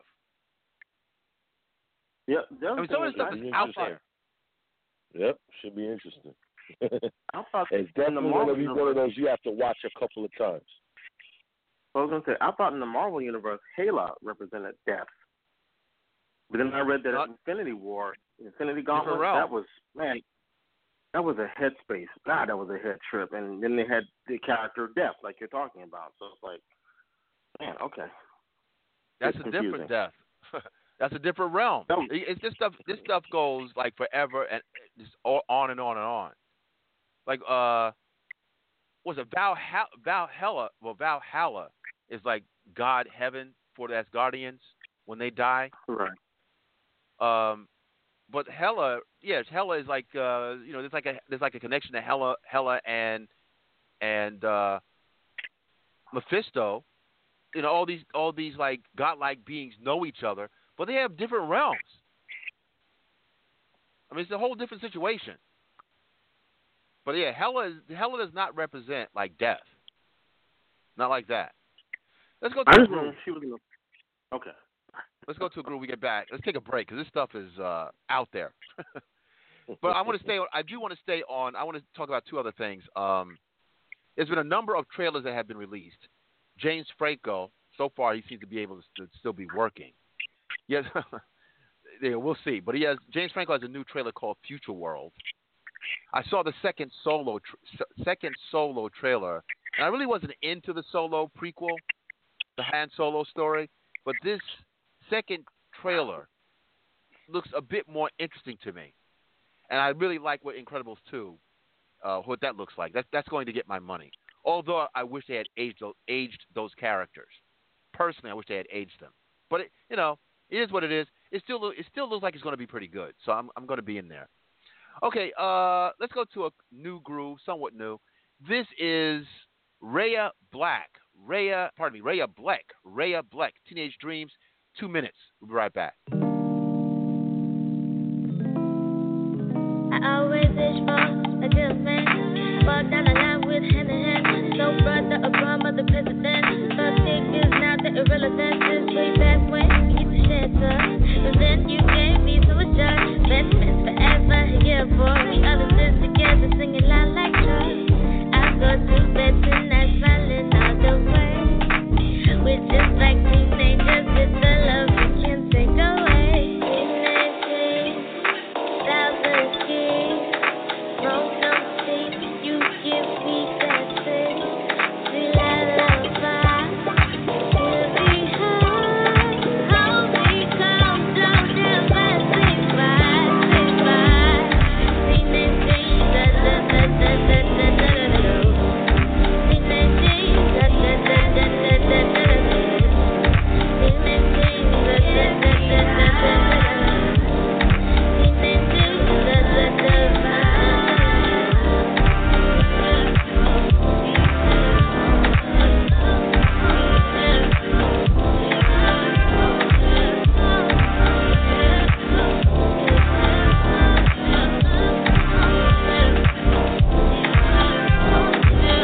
school, sitting in the benches just with you. Dad is slowly stretching, thinking my mama would have told me too. I don't know, I like this system. I only have good intentions. I think I'm gonna do this best to you, like glue. Tails in out to yours. I promise to never leave you all. Teenage dreams, lover's kiss. Smoke no tea, you give me that thing. See that love fire, give me hope. Holy songs don't never sing by. Teenage dreams, lover's kiss. Smoke no tea, you give me that thing. See that love fire, give me high. Holy songs don't never sing by.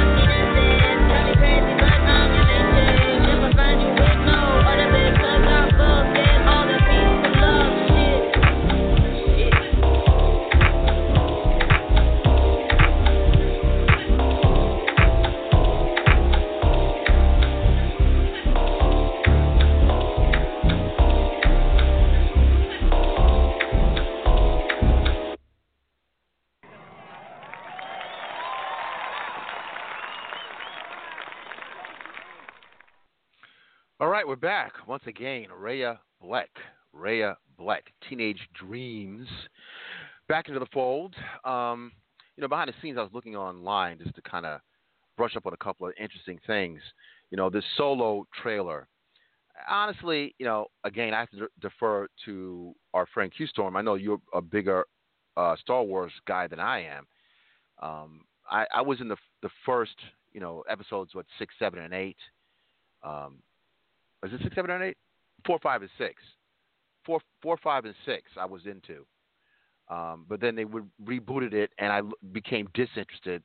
And I you know, maybe I'm less of a space opera person than a hard sci-fi guy, but I did like Rogue One. I liked Rogue One immensely. So we see this Solo trailer, a Han Solo, sorry, Star Wars story, and the way this thing started off, and you know the controversy connected to it, I have no idea what's going to end up happening with this film. The gentleman they have portraying a young Han Solo, he just doesn't look. I mean, I would have been more into this if he really looked like Harrison Ford. That throws me out a little. I'm going to have to ignore that. So I saw the second trailer where you see Donald Glover as doing his Lando Calrissian thing, and I could also pick up some of his speech and some of his Billy D-isms. So I can kind of see where he's going with this thing. Thandie Newton, who we all know from her work coming up in a few weeks with Westworld, she's going to be in this thing. So Woody Harrelson is always great, but I thought that the second trailer looked a little bit more interesting. Chewbacca, I think you might see Chewbacca and the Chewbacca's love interest in that. So there's some stuff that's, you know, and he's going to see a clean Millennium Falcon again. You know, this is when everybody was young. So I don't know what to think, but the controversy attached to the development of this movie.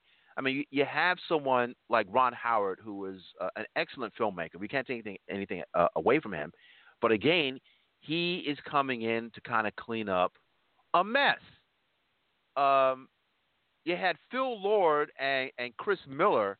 These are two young guys that were initially tapped to direct this thing. And I you know, not to rehash this, but allegedly, you know, Disney gave the impression that they wanted a more comical, uplifting film. So they made it maybe too comedic to the liking of the suits. And next thing you know, they're you know, told to skedaddle, and they bring in Ron Howard to clean up what they had done. So anytime you start hearing, we've seen this with Avengers. I'm sorry, we've seen this with Justice League. We've seen it with a few films, even Superman 2. When you hear something goes wrong, and then another director comes in trying to piece together what the first guy or woman did, that doesn't make me feel comfortable. But the trailer looked interesting. Q, did you see the Solo second trailer? Yes, what are your impressions? It did nothing for me. The only thing I saw in that thing that I thought was a cool concept was the swirling train. Yeah, that was good. Other than that, it bolstered my trepidation about this Alden Ehrenreich, whatever his name is. He delivers all of his lines in a monotone delivery, and he sounds completely unattached to it. Even Donald Glover didn't impress me. All their lines were just like they were reading off of cue cards. I was not moved by any of the performances I saw in the trailer.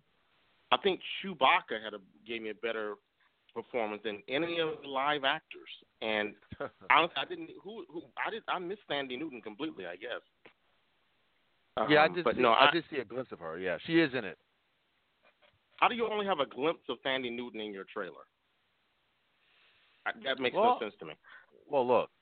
Well, that doesn't make any sense because of the popularity of Westworld, you know. But I don't know if they look at black actors to you know.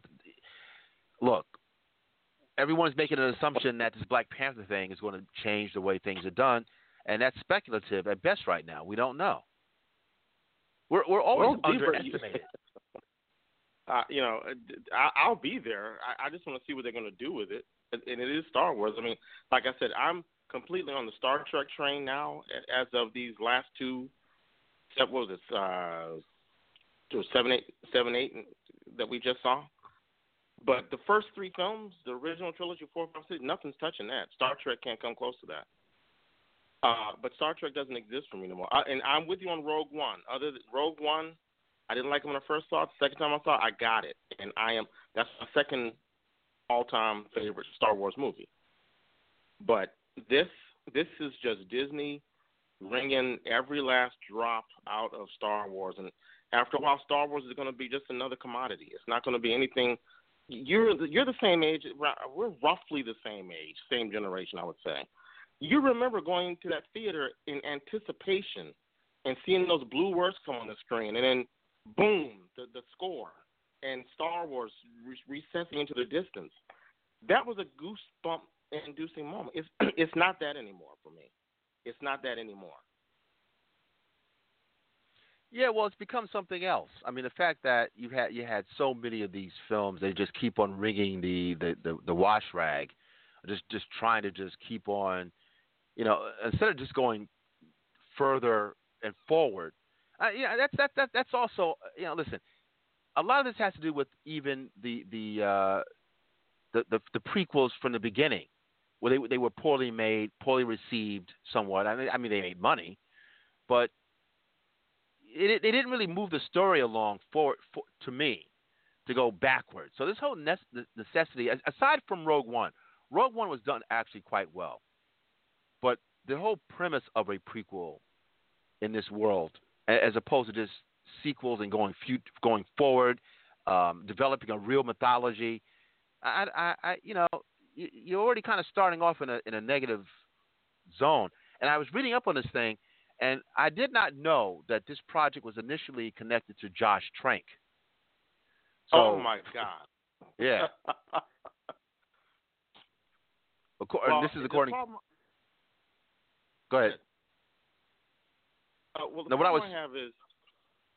Please go ahead. You have. No, what I was saying is that it says that the Han Solo project was separate from a film, and that it was originally developed by Josh Trank, and that when I looked at the Josh Trank, I was like, okay, we haven't heard anything from this guy since Fantastic Four, and he famously trashed the room. And, I mean, he just, he's a young dude, went out of control, but it looks like in 2019 he's got a film called Fonzo with Tom Hardy. So I guess he's going to be all right. Tom Hardy and Matt Dillon. So I thought that guy was cooked. He's got the complexion to get as many chances as he needs, I guess. Well, but he really blew up the spot, though. But go ahead and say what you... No, I was going to say, the one thing I think what made Rogue One interesting to me, and I could go either way on this, but I'm going to take this position tonight, is that I think there was a story to be told about how the plans were delivered to Princess Leia. I think that was a story. I was interested to see that because that's legendary. That whole thing is. That's what I said. Those three movies, nothing's touching that in the sci-fi world, as far as I'm concerned. So to see that backstory, I'm okay with that. But this Solo story, it's going to be, I don't know if it's a story that's based on any type of reference in the movies we've seen. Is this him doing the Kessel Run? And what is the story going to be? And I just don't like it when they go back into the past, because it always ends up butting heads with what we know, the continuity that we know. Usually. Rogue One, that's what made Rogue One so good, I think. It didn't do that, but there's no, I don't know what story there is to be told about Han Solo when he was younger. I don't care. He was cool when we met him in that bar, in the cantina. Well, I'd like to know how much did this Solo film cost, because, budget is everything, and I guess it would have been, too expensive to have Harrison Ford reprise the role and they just de-age him. Because they can't do that now. No. They can't. You're talking about Ant-Man, like Michael Douglas de-aging? Yeah. No, I would not want to see that for the whole movie. Are you kidding me? Why not? Because the scenes would come off very quickly. You notice that they only do that for brief amount of time. The only time I can think that they did that for an extended amount of time is they did it with Jeff Bridges and Tron, and that guy that didn't work for that. Yeah, well, there you go. It has to be in spurts. You can't have a whole film. But I think what made Tron messed up was that the technology really wasn't perfected at that point. Because I've been reading up about the technology, and the technology has pretty much been perfected too. And actually, it's gotten so good that I don't think we even discussed it. But I had it as a topic a few weeks ago, where there's this a whole new legal game, a new law game, or I should say legal field that deals with the protection of legacy that, you have actors now, living actors that are making provisions for their likeness in, when they pass on, because you can see that they have it so meshed so well that they're able to effectively have someone, walking around that's dead, but it looks believable. So, yeah.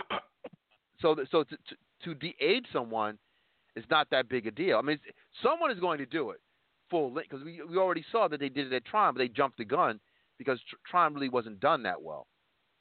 That was still Tron. No one's going to do that, D-Bird. I mean, not maybe another 30 years, but no. Harrison Ford is Harrison Ford. He's the man. He doesn't move the same. He's in his 60s now. He doesn't move the same. His hair is different. No one wants to see that for a whole movie. Imagine seeing, like, Rogue One, going back to Rogue One, that last shot of Princess Leia. Okay, she was on screen just – it was just an hint. And that was perfect. I wouldn't want to see that for a whole movie. Listen, we go through this all the time, Q. And I make these predictions, and then they come correct. And then, we pretend like it doesn't happen. There's enough out there. As far as but legal parameters that they're exploring, there's wills to protect people's future image. They're not just testing this stuff just for s and giggles. I mean, when you think about Tron has there's been some years between Tron was out 8 years ago, so the technology has just improved. I mean, it's the whole. What is that book that I'm always referencing? The Singularity. The Singularity, the technology just keeps on doubling and tripling every so year or every couple of months, that they just have been able to perfect it. There's going to come a point where, because you could conceivably have Harrison Ford walking around doing the voice, and still he is de-aged. You saw a de-aged Kurt Russell in Guardians 2. How long the shots didn't, the scenes lasted maybe a couple minutes. There's a reason for that, because at some point you would see the stitching, it would fall off the wheels at some point. You can't sustain that through a whole film. One of the best lines in all cinema, as far as I'm concerned, happened in 1993. That was Jurassic Park. Ian Malcolm, I think the character was. He says this line, and I see it memed and gifted all the time. People are so busy asking if they can, as opposed to asking if they should. Don't do that. There's already and this has been going on for a couple of years, a discussion on these holographic images, and to see an Elvis concert in real time. We already saw Tupac walking around. We saw Michael Jackson walking around. These corporate elites are going to be looking into doing certain things that at first they're going to be complaining, but then we're going to get used to it. They're not developing the technology just because. They developed the technology. This is something I have to give props to Captain Kirk. Captain Kirk said that they introduce things in film so that at some point you get used to it in real time. It's an introduction, and then at some point it becomes normalized. The introduction to it, you have an issue with it, but at some point when they keep on moving, they keep on making it subtle. It's a subtle introduction until one day it's full blown, and then you say nothing because you've already You've already become accustomed to it. We'll see. But we've been down this road before. I mean, they get in the contract. They're getting the contract signed, and there's a whole new industry devoted to this very topic. So the lawyers are getting ready to cover this. And they're doing it for a reason. Once you hear lawyers signing papers and people who have wills set up, I mean, this is a whole industry devoted to this, to just this topic. They're not doing it just because it's an exercise. We'll see. Well, shout out to Prince because he shut that down. His estate shut that down. So good for him. They tried it though. They tried it. So some people don't care. The fans that love this guy and his immediate peoples and his family, they interceded. But Justin Timberlake could give two craps. He's ready to get it going. I mean, this is the way people are. This is a society and a culture where people don't seem to have. You know, you and I talk about this all the time, where the idea of people don't like respectability politics. The operative word of respectability is respect, is respectable and or respect. How can you have a problem with the term respect? The key word in respectability is respect, and that's a problem. So let's not think that people are honorable or respectful. Well, if they do master the technology, and it's going to come anyway, I just hope William Shatner can hang on, because I would love to see Captain Kirk come back. Don't worry, it's going to happen. You saw John F. Kennedy shaking Tom Hanks' hand 20 years ago. And even then, it looked pretty cool. So this is going to go down. And Ready Player One was all about that interaction between Ps. So it's going to happen. Wow. I didn't think it would be possible. To tell you the truth, I didn't think it was going to be possible to see like someone – casually driving around in a DeLorean like that. I mean, that's that DeLorean, that's an IP, the flux capacitor and all that kind of stuff.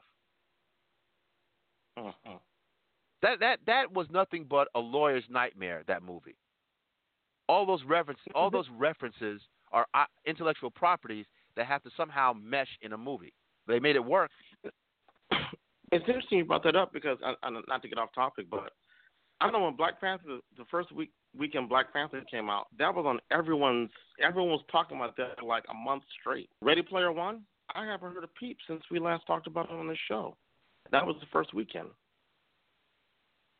Yeah, it is. You know what? I'm curious. I wonder how much. Well, I do know it made money the initial week of its release, but we haven't heard anything else since then. Yes, $478 million. Oh. That seems a little light. Is that good or bad? Because it came out March 29th. So we're roughly, 3 weeks in maybe? Approaching 2 to 3 weeks? Listen, it's half, $500 million is probably on a cusp. It'll probably do $650 maybe. Seems a little light. I don't know. Well, look. Just that alone, for us to talk about in those numbers, it goes to show you how the goalpost, as you would say, has moved forward. Because now we're scrutinizing $400 million movies, $500 million, $600 million. Now, if a movie does $600 million, we're going to call it light. I don't know. I remember when Superman Returns hit and it made $200 million, and I was thinking, that sounds a little flimsy. And I think that the execs think the same way, because this is a Spielberg. Spielberg, his tour de force. Spielberg should not be alien to high numbers. I think Avatar's going to have some issues. Maybe we'll see. Better come with something now, because this has been over a decade of 3D movies. That's a good point. Does anyone give a crap about Avatar anymore? They're giving him the King of the Kingdom because it's going to be I think it's going to be at least 2 Avatar films, maybe more. I heard 10. Something ridiculous. I don't really care about the blue people. What other story is there to tell about the blue people? I don't. Well, we can say this, but if we see something that looks crazy, we're going to say I'm in. He's the guy. You can't take anything away from the talent of Cameron. But I know at this point I'm a little like meh. Well, and I loved Avatar when it came out the first time, but it's he waited so long. Like you can wait till no one really cares anymore. Well, let's be honest. Maybe I'm just speaking for myself. Titanic and Avatar, both of those spectacles to look at. CGI beautiful, effects beautiful, practical and computer effects beautiful, but the stories were mediocre at best. My point being is that Avatar, when it came out, the story was not a solid story. It was basically Dances with Wolves. There was nothing to say, wow, that really was refreshing. It was a visual feast, which makes the film itself less worthy of 10. How long has it been? 12 years later, putting out a sequel. How long has it been? That's a good year. When did it come out? Was it 2009? I was still living in New Jersey at the time. The Avatar is 2009. Okay. So you're talking about literally a decade. It looks, interestingly enough, it looks like Incredibles 2, and I want to talk about that. Incredibles 2 is going to make its money, but I think it has a lot to do with the fact that it's a superhero franchise. Who's not going to want to see? I'm looking at. First of all, it's been when I saw it the first time, I thought that it was a visual feast in 2003 terms. I think it came out in 2004 when it came out. So it was something in 2004. Now we're talking about that long ago. Wow. Yeah. Oh, that's why I felt that if you just like the Toy Story, which is a pretty good, it's still Pixar. Toy Story literally aged. The characters, the ancillary characters around the toys, they aged. So I would have preferred to have seen the kids as young adults, the parents as older adults, and maybe Jack as a teenager. Yeah. That's what I had expected. That's not the story. That's not the concept. No. Well, you know what? You never know. But everything we've seen so far, it's literally where we left off. Where we left off, Jack was – the audience knew that kid had powers, but the parents did not know. Literally, I guess, minutes later is where this – or a day later, it starts 14 years later, but it's a day or two later. And then they discover that he has powers, and it's going to be for the trailer. You're going to see Mr. Impossible, Mr. Incredible. What is it? Why am I thinking already? The Incredibles. Mr. Incredible is going to be a stay-at-home father taking care of this superpowered baby, and Sam Jackson is his boy. So those two are going to be going look at what the hell did you make here, and then the wife is going to be out making the butter. It looks interesting. I guess they feel like you let over 10 years pass between your movies, that rather than aging the characters, which I think would be a good concept because I've aged, we all have aged, but they're not going for us. They're going for the 10 to 15-year-olds now. So they want to present it to them as brand new, as the same concept, I guess. But the funny thing is that the people that were of age then are out of college now. Someone who was 10, 12, 14 in 2004 is almost could be in his or her mid-20s to 30 now. Right. And I'm saying they're not going for that. They're not going for that person. They feel like, well, they're going to come for the nostalgia, but let's not age the characters so that we can do the whole thing all over again for the new crowd that just came up. I guess. I mean, I don't know if there's any rhyme or reason for this because Toy Story operated the same way and made a whole... Oh, I'm with you. I'm with you all the way. I agree with you. And the same company. You know what I mean? Like, what difference does it make between... Somehow it worked for Toy Story, and actually you would think that it would not have worked for Toy Story because, you know, the whole thing is the kid ends up going to college. And that you would figure like that premise, but it worked. It worked very well. So, I mean... It had no problems to age the characters for Toy Story, but they did not want to age the characters for, you know. And I listen, I like looking, even with The Simpsons, you've seen characters on TV, animated characters before, and on occasion, The Simpsons will have a future episode where you see a middle-aged Bart Simpson. And I wish they would go into that world more. But I wish they would, like, because that's like a whole separate story unto itself. I'll take it, you know, my role in Star Trek.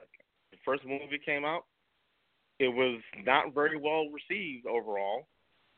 And then the second one came out, and you heard critics were writing, it worked so much better, the story was much better because the characters were allowed to age. They had some wisdom behind them. Whereas the first one, it was like they tried to pick off the series was canceled in 1969. Movie came out, roughly a decade later, I guess? 78, I think literally 79, something like that was the first one. Yeah. And the characters were acting like that no time had passed. And it just read as unbelievable. And then Star Trek 2 came around, and the whole theme was aging, decisions that we made that we could undo from our past. And it was a hit. No, I'm with you all the way. Well, it was a hit also because you have Ricardo Montalban. There's that. for those who remember how that character was dealt with in the series. You saw him with gray hair. He had gray hair in that. I mean, it was clear. Not just that. Took another step.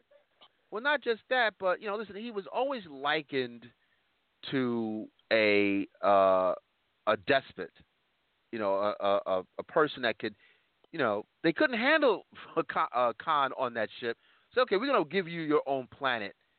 And he, if you remember, he said, listen, I can conquer this world. It didn't quite go as well as he had planned. But, it made sense to revisit, whatever happened to that guy. Okay, so that made perfect sense. But, again, the advantage of a cartoon is that, in theory, you don't have to age, but the audience has age, and there are people that, who saw this at a certain time in their lives and we all saw it at a certain time. Like, why wouldn't we want to see things kind of move forward? But hey, you know what? I'm going to see it anyway. And from what I saw, it looks pretty interesting, but it looks literally like it's 2007 or something. Like Go ahead. I'll give you another example real quick. The movie Up, if you remember that movie. Yes. The best part of that film is the first 20 minutes where we see this young man age. That had the audience in tears. That was the best part of the film. Yeah, the wife passes, and he becomes this grumpy. What's the actor's name? He's definitely an analog of Asner. No, I mean, he was the voice, but the visual was Spencer Tracy. Okay, all right. He looked exactly like Spencer Tracy, and Spencer Tracy always played those kind of roles. The most famous one, of course, is Guess Who's Coming to Dinner. Right. So, let's move forward. Captain has already left. And I want to talk. Actually, I'm curious to get your opinion on this. I know that our friend John Hutton was inquiring about this last Wednesday. T.J. Miller, the actor, I'm dubbing him the White DMX at this point. I'm not familiar with the trouble he got into. I think I read. What was his deal? Well, again. It sounds absurd. He's on a subway or train. I think it was a subway. It might have been New York, maybe. I'm not sure, but he was on some train, and he got into an altercation with a woman, and allegedly he was inebriated, and he wouldn't let it go. And I guess in order to really get the best of the altercation, you know, he goes off somewhere and reports that woman, particular subway car or whatever, was doing something suspicious with some kind of bag or something to connect that person to a terrorism. I believe this woman might have been of Islamic origin, but no such thing happened. The woman has since gone, I think. So, you know, once you call in a bomb threat, the world stops. You know, so you could imagine that to do that kind of thing, someone could have gotten killed from that. And we've seen people call the police. I mean, the whole thing with video game players, and that has the most recent case ended in tragedy. So you just can't in someone or call in a threat against someone as if it's cute.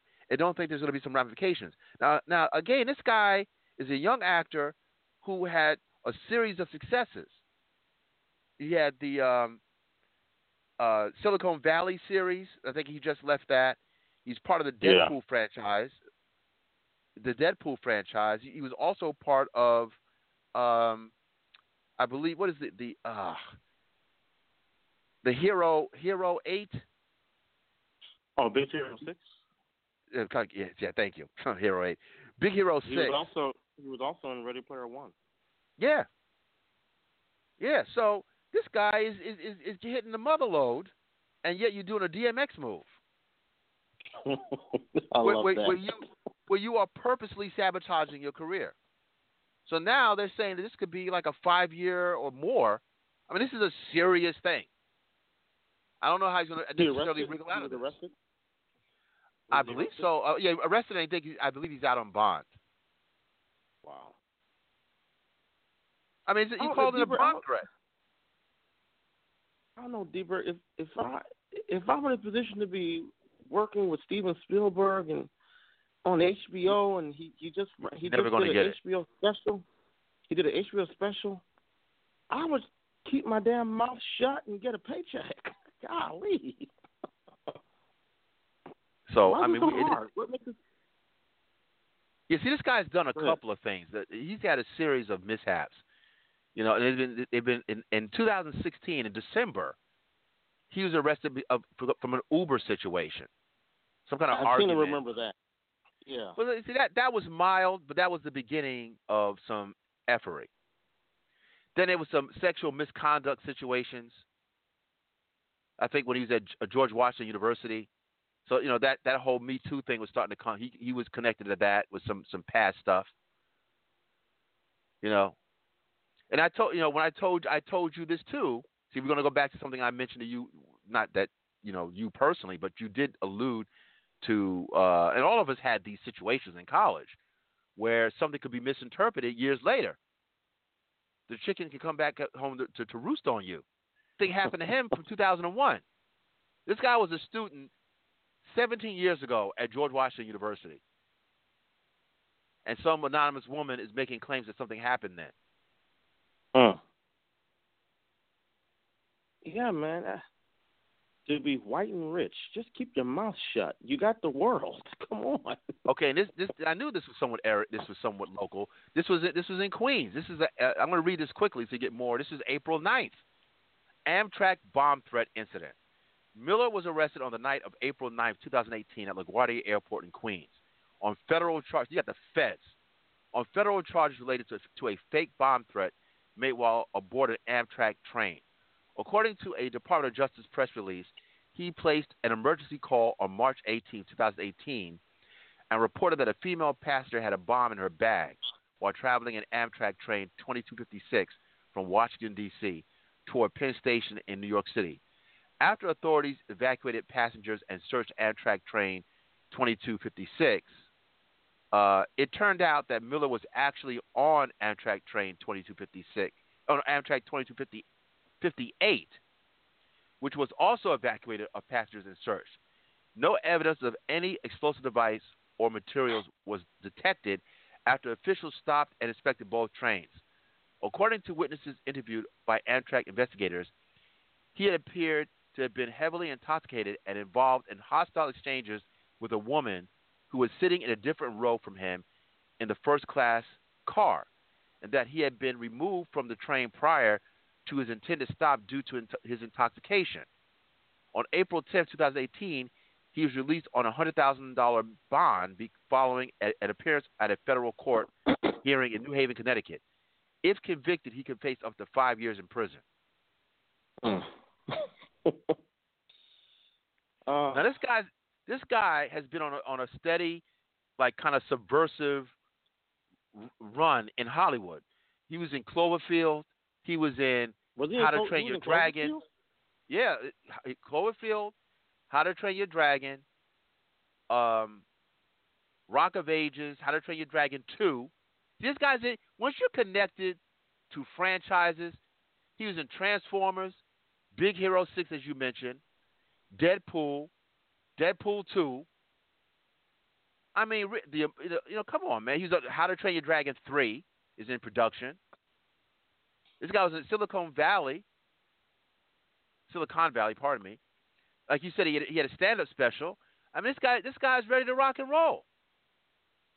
I think his star was starting to diminish when he got fired from Silicon Valley, though. I don't know if that had anything to do with it. Not if you're in Deadpool. Really? You know, you're in Deadpool franchise, almost $1 billion movie. That's downswing. And also, I don't know the timing of these things. You know, he may have been contracted to that. I think he just left the show. Because it seemed like he was there for a couple of years. I mean, listen, this guy has a pretty good show. He was one of the best parts of the show. This guy has an enviable Hollywood track record. And this guy's only, 35, 36 years old. So, I mean, you know, I'm confused. I guess success and money is difficult for some people. Yeah, I can't call it. Stay off. I know you want to get on Sirius, but Sirius XM, but you might change. You might be hearing stories about you. You might lose your mind. Not like that. No. No. Touching green in money seems to the you know what they say about certain properties that money has. No. The Oracle raised his son correctly. No. I'm not like that. Where I would jeopardize that money. Hell no. More people should take a cue from Dave Chappelle than circa 2004. Just leave it alone. If you know it's going to make you go back, that's crazy. Leave it alone. Yeah, but even he kind of, you know, we'll never know the story. His talent allowed him to rebound after that. But everyone, let's not be dishonest and say that, you know, at the time, because I remember I was a big Dave Chappelle, and I still am a big Dave Chappelle fan. I bought the DVDs.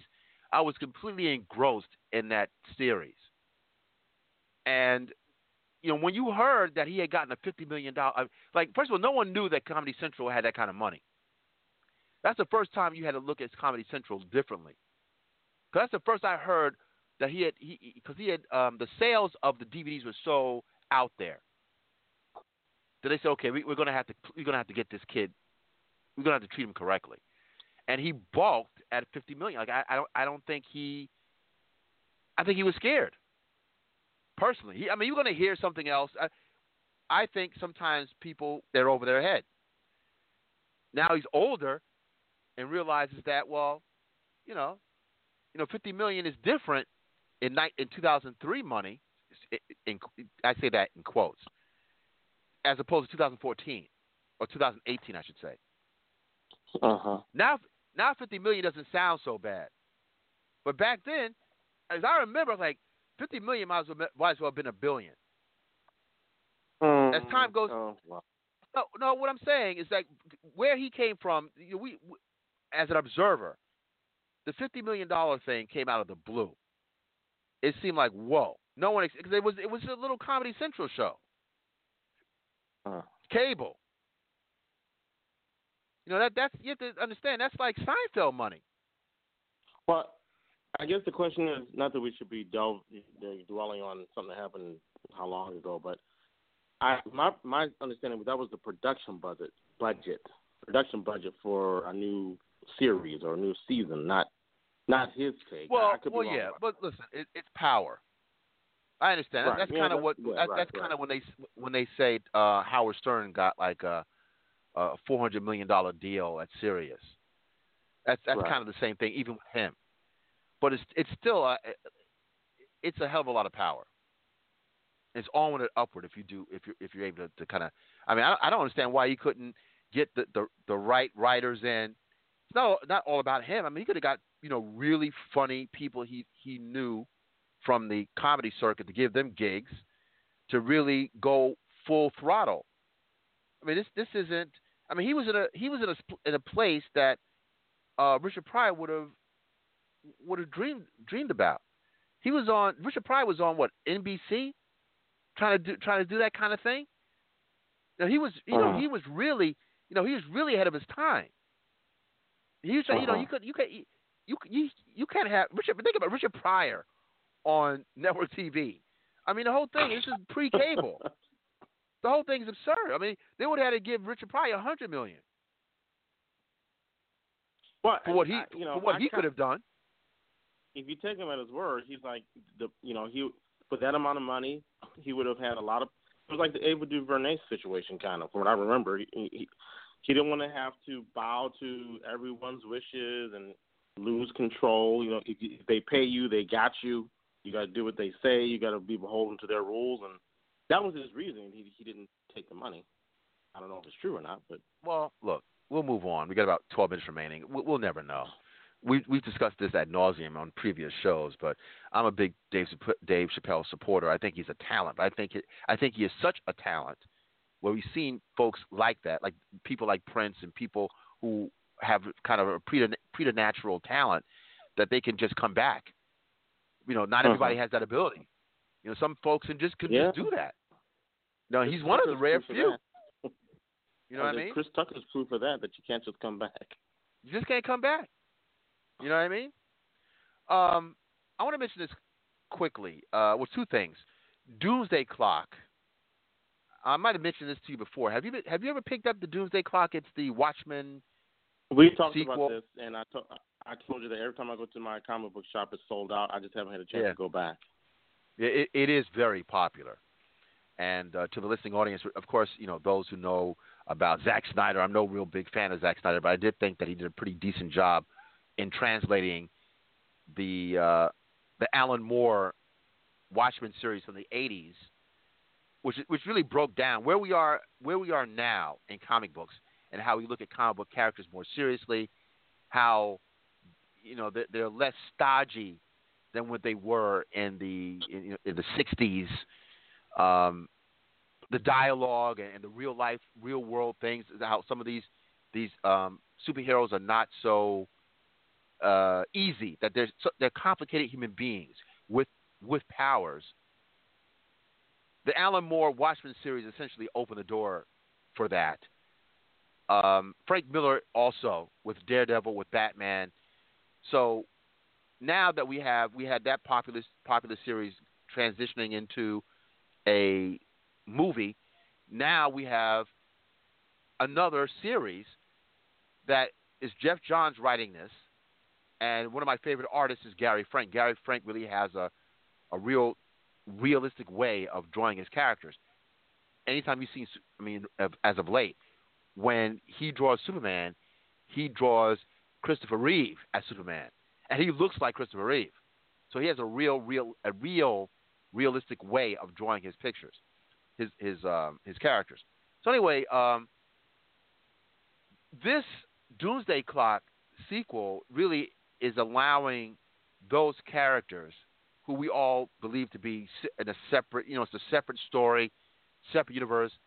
Although it's under the DC imprint, they had no connection to the DC characters.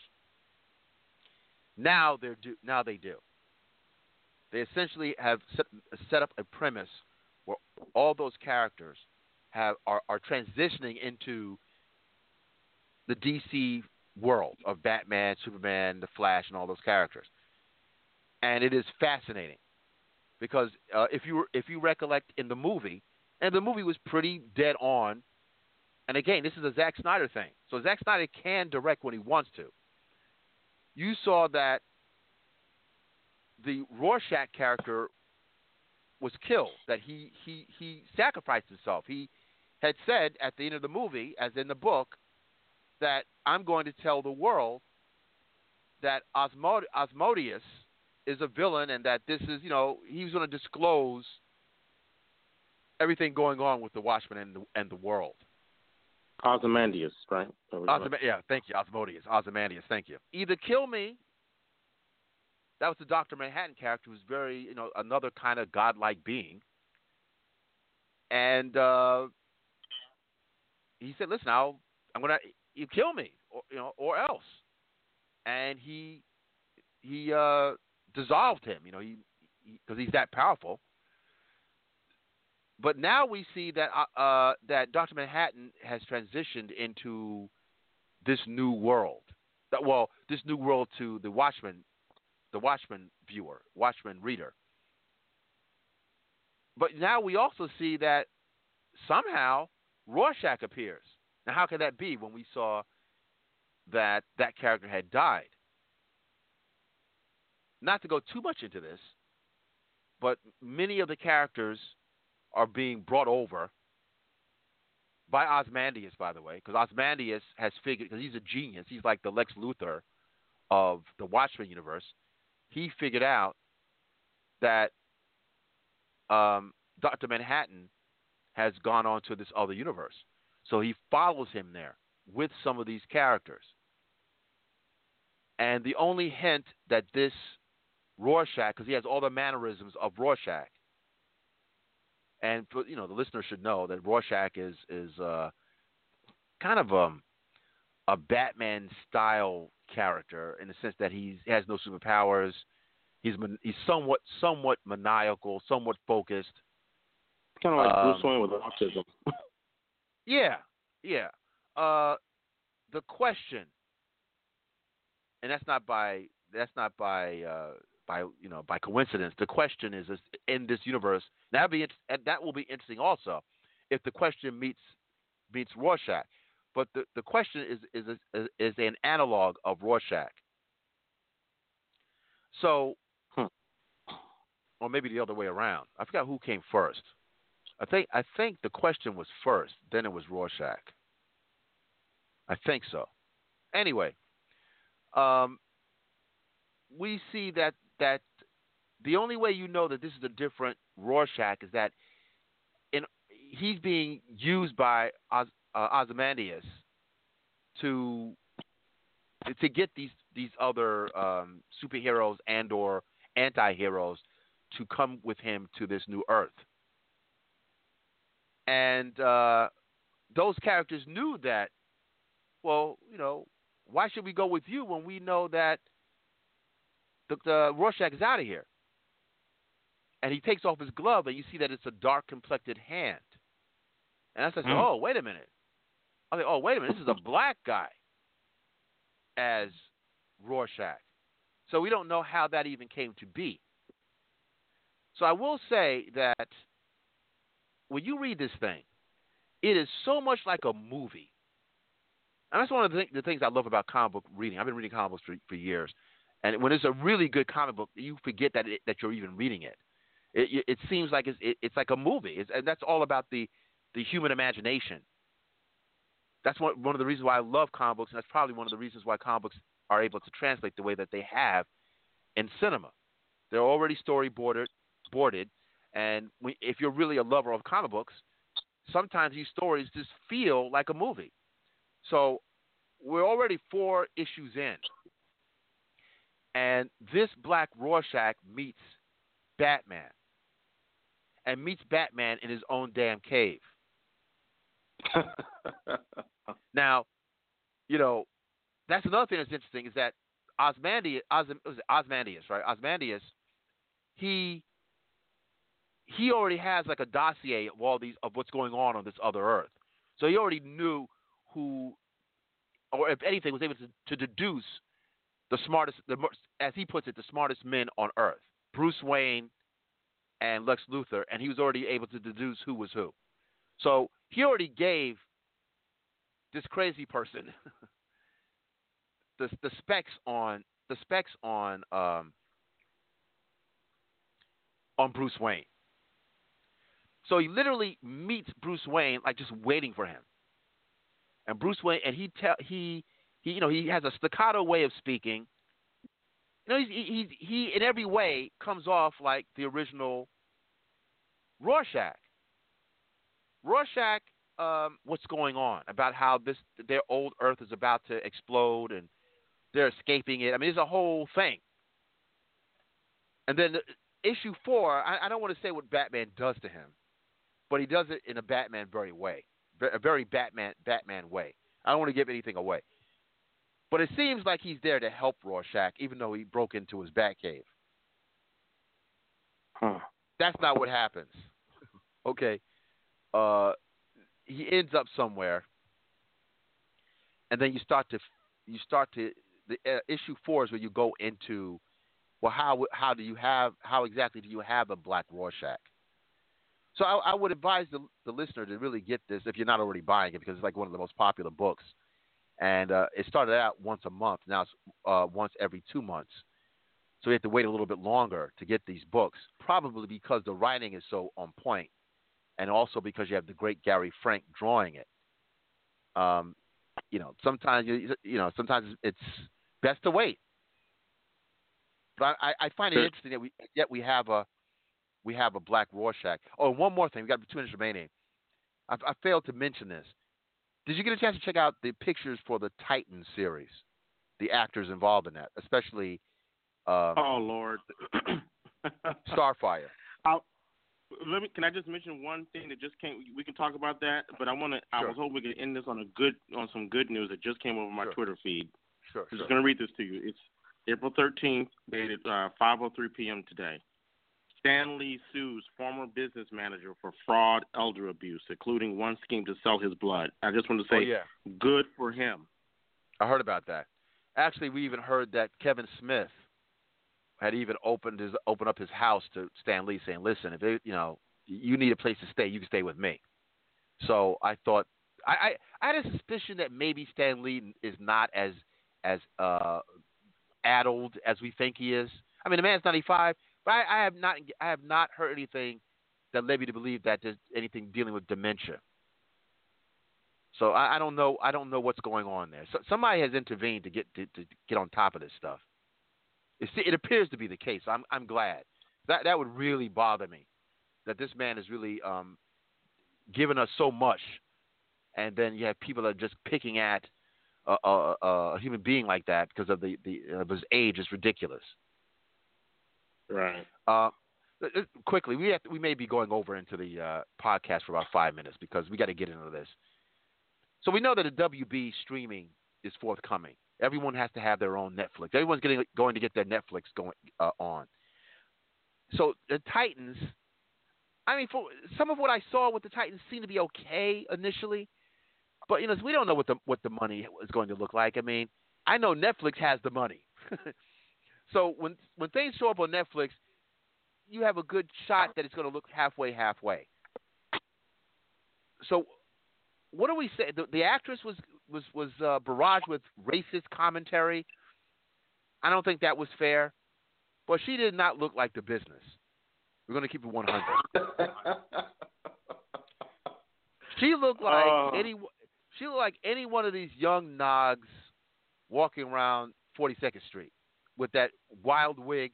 It's not like we haven't seen some of our sisters with that type of hair walking around in real time. So she doesn't look like a superhero. It doesn't even look like good.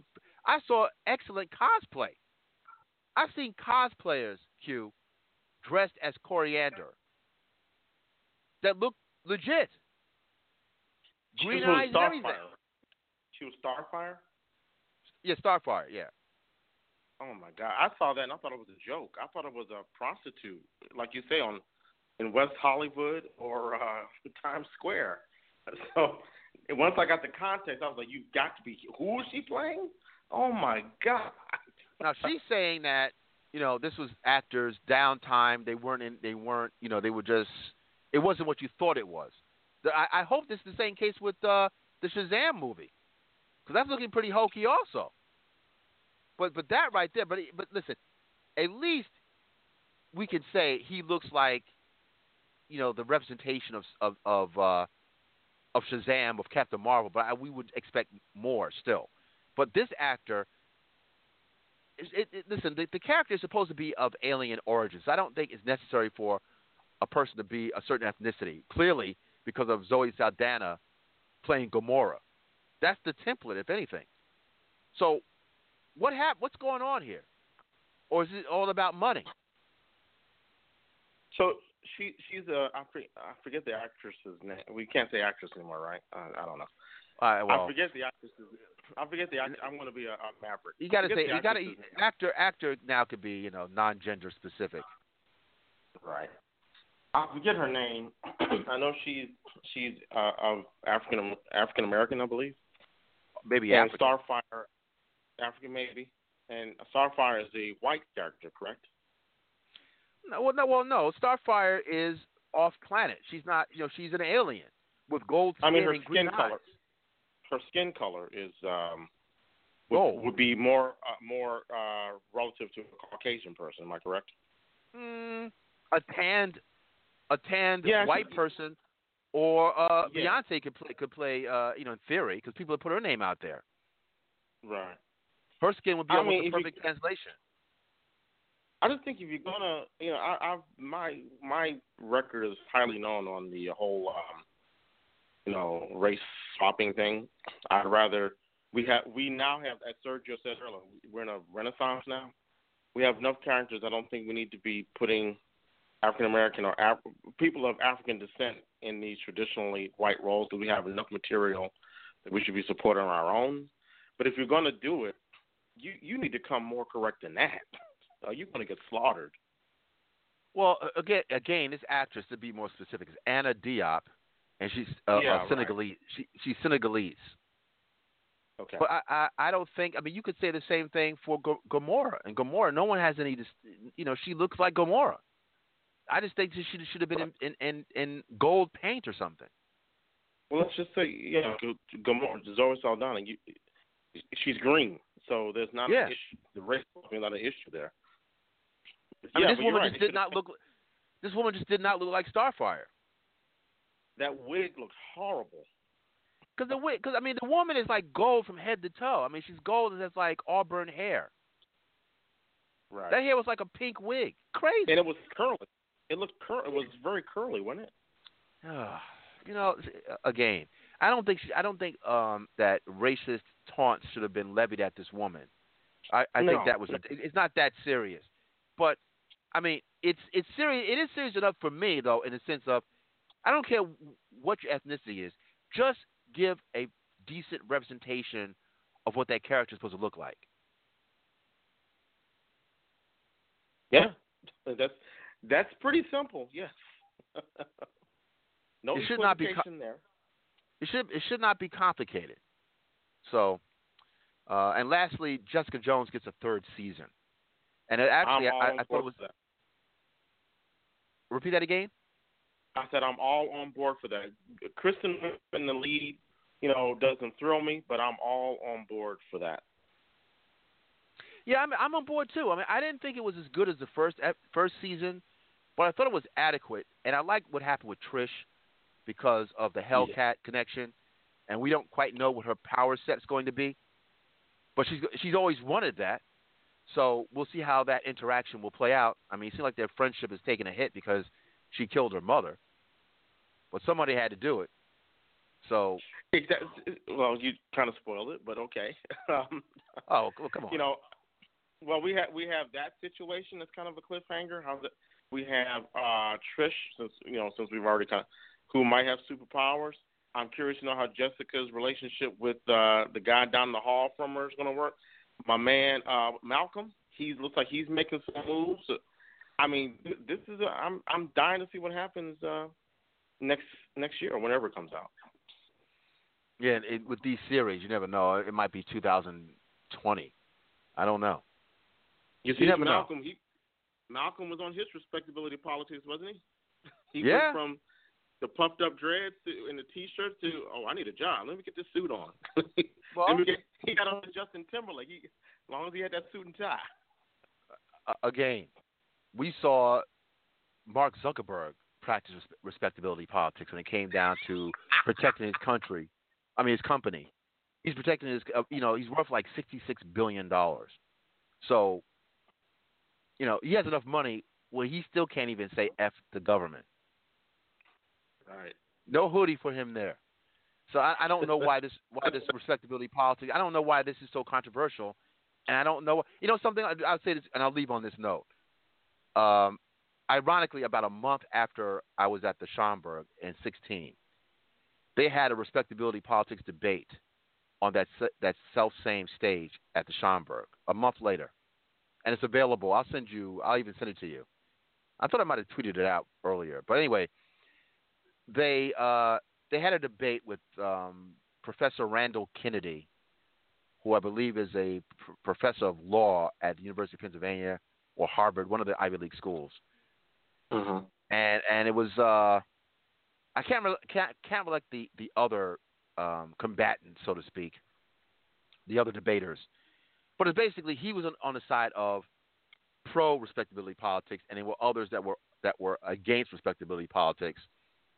And one of them, I believe, he works at the Schomburg, and he might have some connection to the Muslims. I'm not sure, but anyway, I've seen him before. I think I've actually literally seen him there at the last convention, and he had said that Malcolm X practiced respectability politics, and I think it changed the argument because if someone like him, because he was very upfront to white racists.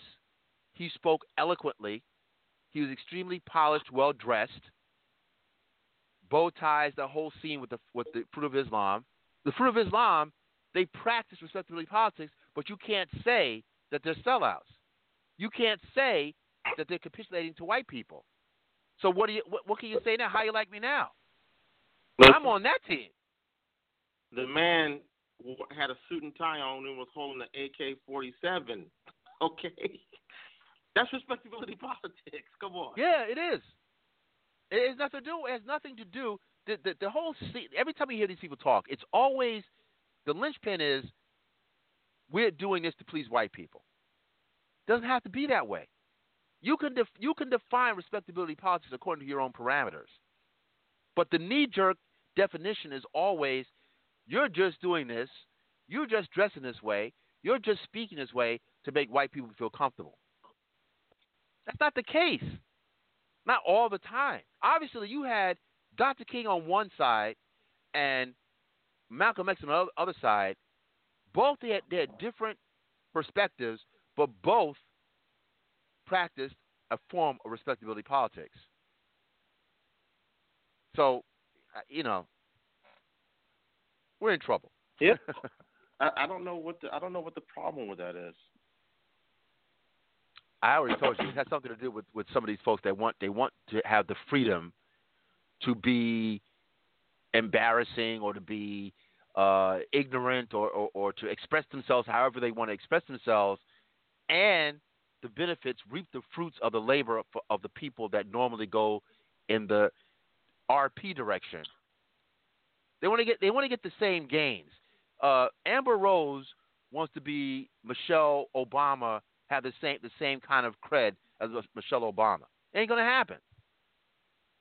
You want to do your slut walk thing, and you want to be perceived the same way. It doesn't work that way. Exactly. Continue taking pictures over that balcony.